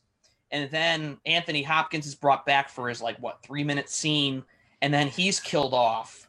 Yeah. Um, to me, it just felt like, yeah, I like the director and what he did. What was his name? Uh, Takia Wakatiti, which was Taika also doing the next yeah. one. He wanted to do a more humorous Thor, and I appreciate that. And I and don't get me wrong, I love Ragnarok and what it did, but I just felt like he he looked at the dark world and said, "Oh, I got to resolve these things, but I don't want to make it more of a thing of, of of in this movie. So I want to do my own thing. So I'm going to rush these things out. I'm going to do them quickly, not make them emotionally complex, and be done with it." That's Yeah. what it felt like to me. yeah. That well, and me. to Alistair's point, it is balanced against the revelation that yet another, you know, government ruling organization was self-serving and at one point corrupted. I actually Mhm. thought this like you said Jeremy, this is like the last laugh where you figure out that even Asgard was, you know, tarnished and corrupt and in some sense I mean a terror to the realm Hmm. before Mhm. before the rewriting of the history. I mean, Um, even Asgard's responsibility is to keep peace throughout the nine realms, and now without Asgard, there is it will just descend into chaos once again. Yeah. Yeah. So I don't know what else uh what else we could really do about that. Love You and just- Thunder. just- I gosh, that, that, that title. I yeah, we that know, we know how we know how uh, Alistair feels about that title. We we got into that one. He's I do. to I do himself over love there. um, knowing where things start with Infinity War. I I think that they, they did such a good job of setting up the beginning of Infinity War with Yeah. such a glorious ending to Ragnarok, and then just cutting it completely short. Well, you know what's funny about Uh, the ending of it just- Ragnarok? just, you know, it just made it yeah. such a. You know, you it- you just felt the weight of it because Yeah. of how they ended the Ragnarok. Yeah, Sure. yeah. Yeah, the fun thing about Ragnarok too is like you look at the ending too, and the ending is it's not like full on depressing. I mean, yeah, I mean Thor lost his home and there and the and the and his whole family, his whole race of people are on the run looking for a new home. But where where we go from from here with the next time we see them being the beginning of Infinity War, it, my jaw dropped because we go Yeah. from the "Yeah, there's hope, we'll find a new home too. Asgard's its people. Well, then Asgard's gone. yeah, half the people wiped out by Thanos. Yep. Well, that's not true. They have their little Nordic settlement on Earth. Oh jeez. There's, and there's ten of them left, Al. They they just need to populate very quickly. You know, ten That's children the- families. That's just that's a it's a really big problem for me now that I'm really kind of thinking about it. It's just like, okay, Thor Asgard is just now kind of in shambles. There's nothing much left Yeah. of it besides the history and All empires Thor. fall. Yeah, yeah. I I so as a villain, this is another villain that I just loved. I loved Cate Blanchett. Oh, God, oh, for yeah. sure. I Yeah. think Yeah, I she's good in think her anything, just portrayal of about. She did was an really amazing good. Yeah. job as Hela. Yeah. Mm-hmm. hmm Again, somebody else I couldn't picture playing that part other than her. She just played it perfectly. hmm Agreed. So uh, okay, Jeff Goldblum so, was a um, nice touch in that movie too. Oh, He I really forgot. Jeff Goldblum. Yes, yes, yes. Jeff Goldblum was a very nice touch, and I, I, I kind of almost hope we see him somewhere down the line again. Again. it'd be kind of nice. I'd like to see him Be again. fun. Yeah, Be fun. yeah. Yeah, he was a good character. I Uh, thought the but with that, the- um, no, go ahead, go ahead. Oh, I I thought the the ahead, go the ahead. fight scene between uh Thor and Hulk was pretty fantastic too. Awesome. Yeah. It was Oh, great. yeah. To see uh the Oh, Hulk in like gladiator armor was the my was the least thing I expected. Just like oh I was kind of expecting it, but at the same time, I was also expecting uh World Breaker Hulk from that, which was arguably the strongest of all the Hulk variations. also a Thanos killer. Was that the one that um, Loki separated Banner and Hulk? Is that I World Breaker Hulk? I believe so. I believe that is uh Yeah. World Breaker Hulk. Yeah. Well, I honestly think this is the closest we're gonna come to a Planet Hulk movie. I I don't know. Like it- with with everything going with Hulk, I just feel like Hulk is too spread out to really give in a feature film. Yeah, they've tried twice. It's kind of failed Well, I twice. thought they, I thought by contract they can no longer because Hulk isn't fully owned, Mhm. and so he can't have a title film. Is that true? there there's a rights holdup. I think Universal still somehow owns some of the property, and uh, you know, unlike the Sony deal with Marvel with Spider-Man, I don't think Universal's willing to give it up. I think almost like maybe Universal's holding out for like when Marvel's done that they might try to make their own again. I don't know if that's their plan, but it's like you've tried twice. I don't think Oh, The I third don't time's gonna be the charm. feel I don't about think Ruffalo's gonna last that long. no. I think Universal's gonna go. Yeah, we're gonna recast again. I'm thinking, oh, good luck with that. Good luck. Oh no, I personally am still gonna hold on to hope that Marvel and whoever else pulls their heads out their asses and brings back Edward Norton.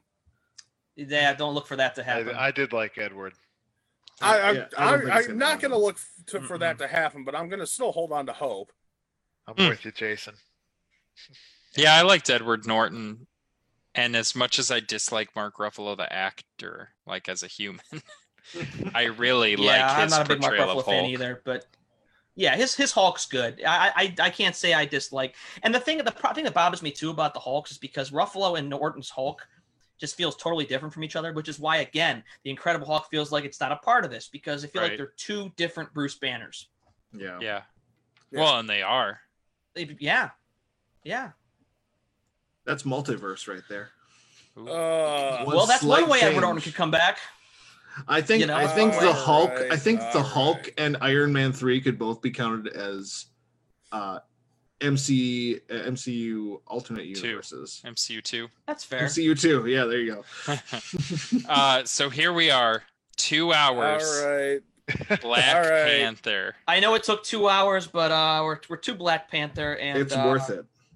Yeah, and we should definitely mention that we have lost our Black Panther, and Yeah. There's talk about um, CGIing him in a, little bit into Black Panther 2. I'm sure they would have talked with. uh, The I did read that. I did Mhm. see that too about them CGIing in uh, Chadwick Boseman a little bit in this film, but uh, it's just so sad to hear this happening and how hidden that he kept this diagnosis.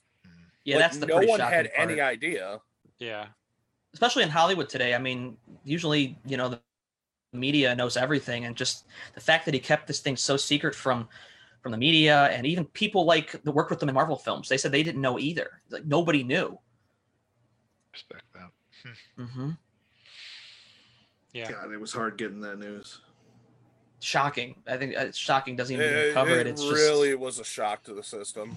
yeah. Have you guys seen his uh, commencement speech at Howard that he have gave in 2018? Mm-mm. I did not. Oh, It's worth a look, I'd say. It's it's funny because I didn't hear about it when he gave it, but I was listening to a radio broadcast about him as an actor and how he took the disease and was so private about it and how he was filming while he was getting treatment like chemotherapy and everything.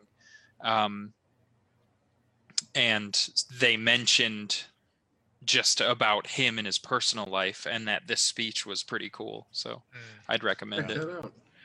Y- yeah, he he ended up being I know based upon a lot of lot of things I read from different people and, and stories about him and just how inspirational he was, you know, to, to a lot of people and and the fact too that he he got to play play two big parts that ended up be, becoming big parts of, of black culture for them because he he played Jackie Robinson in 41 Oh, that And then, movie was so uh, good. 42 though, right? and- Yeah, 42, yeah 42 and and and black panther you know that was that was so big for the uh, for the black community i know because of you know it was, he was the first black superhero that was on the big screen and that was really important to them. And he was uh he was very um he was very emotional with that it seemed like and he was very proud of it. And uh he, he did a lot of good he was very inspirational and, and i'm sure that a commencement speech is just another long line of inspirational things that he probably said and did and yeah. it's just it's just really upsetting and and i, I just I, I just still can't believe it it's still it's still pretty shocking So young. I mean, I did not So, I know that he was in his obviously 40s. With that, uh, we here at the LCA Entertainment Reviews community would like to extend our be- well wishes and condolences to the Boseman family. Hmm absolutely You're here. All right, but anyway, let's get into the film itself. I thought Yeah, Killmonger um, was one of the most complex villains in the entirety of the MCU. Mhm. To come from Yeah. the the history, the oh it it it's mind-boggling to think that he pulled it off the way he did. To go from you know a, a soldier to the by ritual king of Wakanda in such a short amount of time. Yeah. Yeah Agreed. I mean, and and I I, I was shocked too to see Michael B. Jordan because um, every role we've seen him in before this movie, he's always playing the good guy. You know, he's always playing the good guy, and to see him play this ruthless, you know, take no prisoners type of villain, I I just I was floored by his performance. Yeah.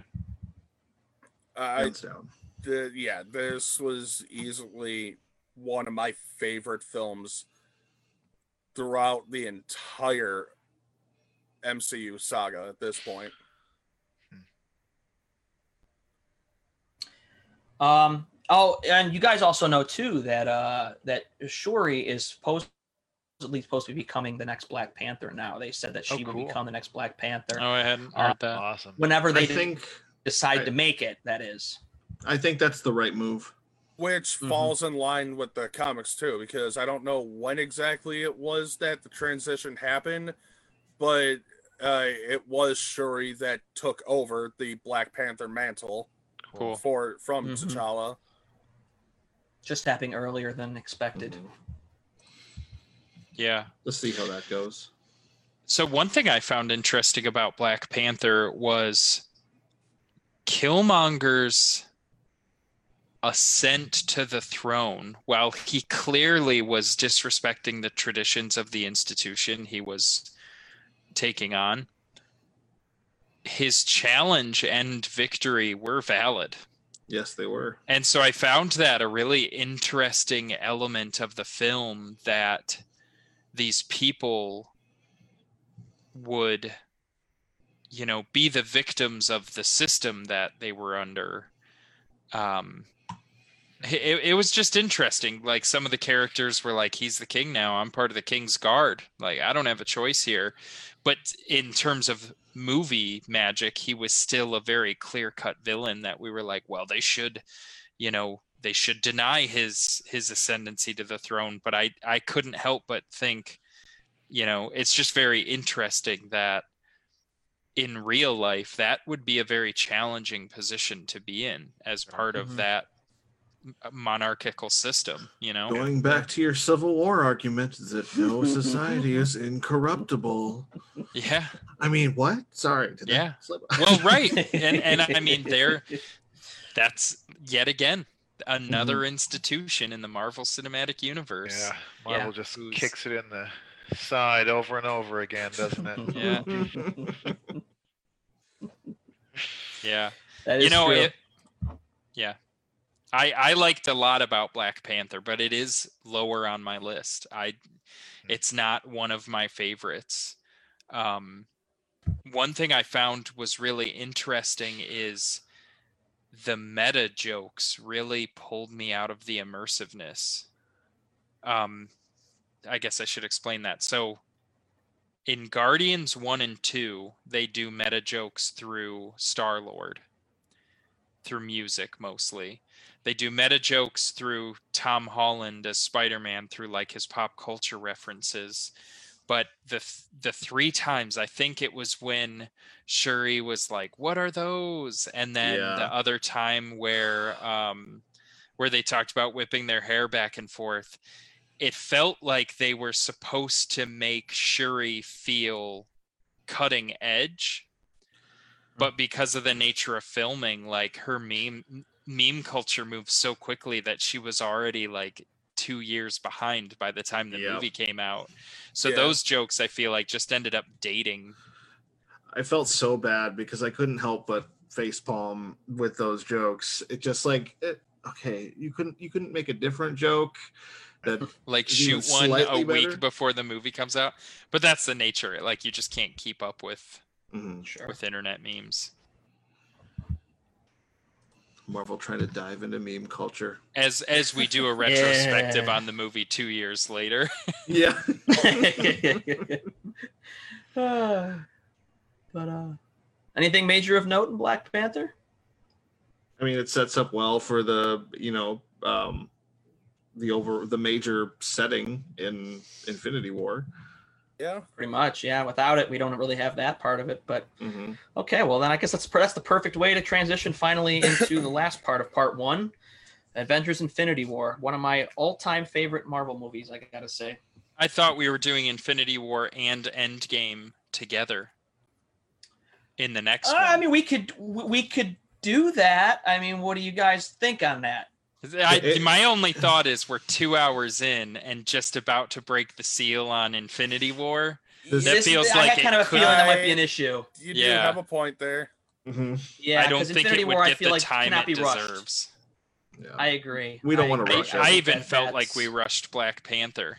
yeah, just a tiny bit. Yeah, just a tiny bit. Um, okay, so that means part two will be Infinity War, Ant Man and the Wasp, Captain Marvel, Endgame, and finally Far From Home. Ooh, I gotta watch it. now you gotta get to watch it. Now you gotta watch it. Yeah. Um, okay. So basically, you know, the last thing we've always got to do. What's your favorite movie from Phase Three and your worst movie from Phase Three? Well, you guys already know what my least favorite from Phase Three is. Part one, I mean. Yeah, part one. Go ahead. Or Ragnarok, right, Jason? oh yeah, obviously. no, Yeah. Civil War, Oof. Civil War is your favorite or worst? least favorite. What's what's your best? That's a tough one. That really is a tough one. If we're talking about for part one here, hmm Mm-hmm. um, it this one's going to be probably Black Panther. Hmm, okay. All right. Who's next? Someone else go. I can't do this. Yeah, someone else go too. It's Alistair or Dan. All right, Al. What do you got? Uh, least favorite. Guardians 2. Favorite Black Panther. What about you, Mike? All right, I'll go. Um, uh, my favorite is a tie uh, between Ragnarok and Doctor Strange, Hmm. and my least favorite is probably Black Panther. Alistair regrets. Ooh. I forgot Nah. about Doctor Strange. I would Yeah. have made that's my favorite. Yeah. Oh, you changed. Okay, so your favorite's now Doctor Strange. Yeah. Uh, I had Doctor okay. Strange probably my second favorite from this part one podcast. Yeah, I I loved Doctor Strange, but I've got to give it to Civil War. Civil War's my favorite, and I think Black Panther was my least favorite. Mm. Oh boy, Classic over there is tearing his tearing his eyeballs out. Okay. uh, spoken like a true captain I- of Cap. captain. Uh, Captain. speaker. I don't All like right, this. Jeremy. I, uh, my least favorite has to be Guardians 2 because it, it, it there's volume one is you know the same thing. Um, I have two favorites, and Not allowed.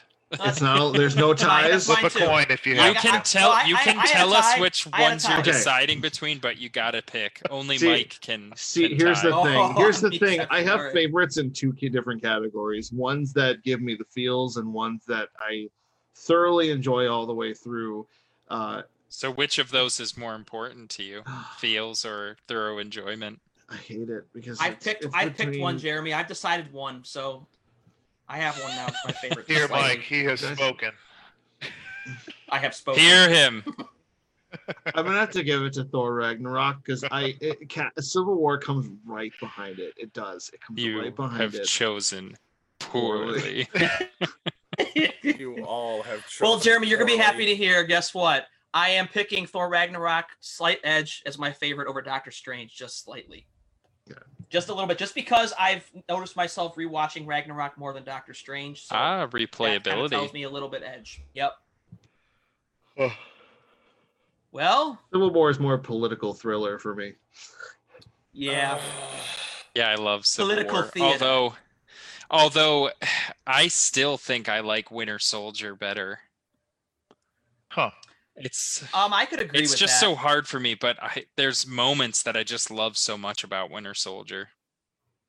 I mean, I'm still partial. The first Captain America movie is still my favorite out of the three because I just Sure. like the 1940 setting, and I like Tommy Lee Jones in that movie. So Yeah, yeah.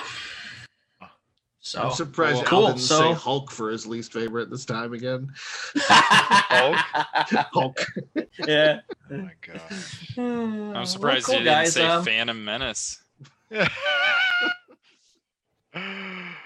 No, he would have said Solo, a Star Wars story. Oh, that's Oh my right. I still haven't seen it. You Oh, guys. yet another Yeah, abomination oh. bother of a movie. it. No, we are not getting into that. Jeremy, Jeremy, Nope.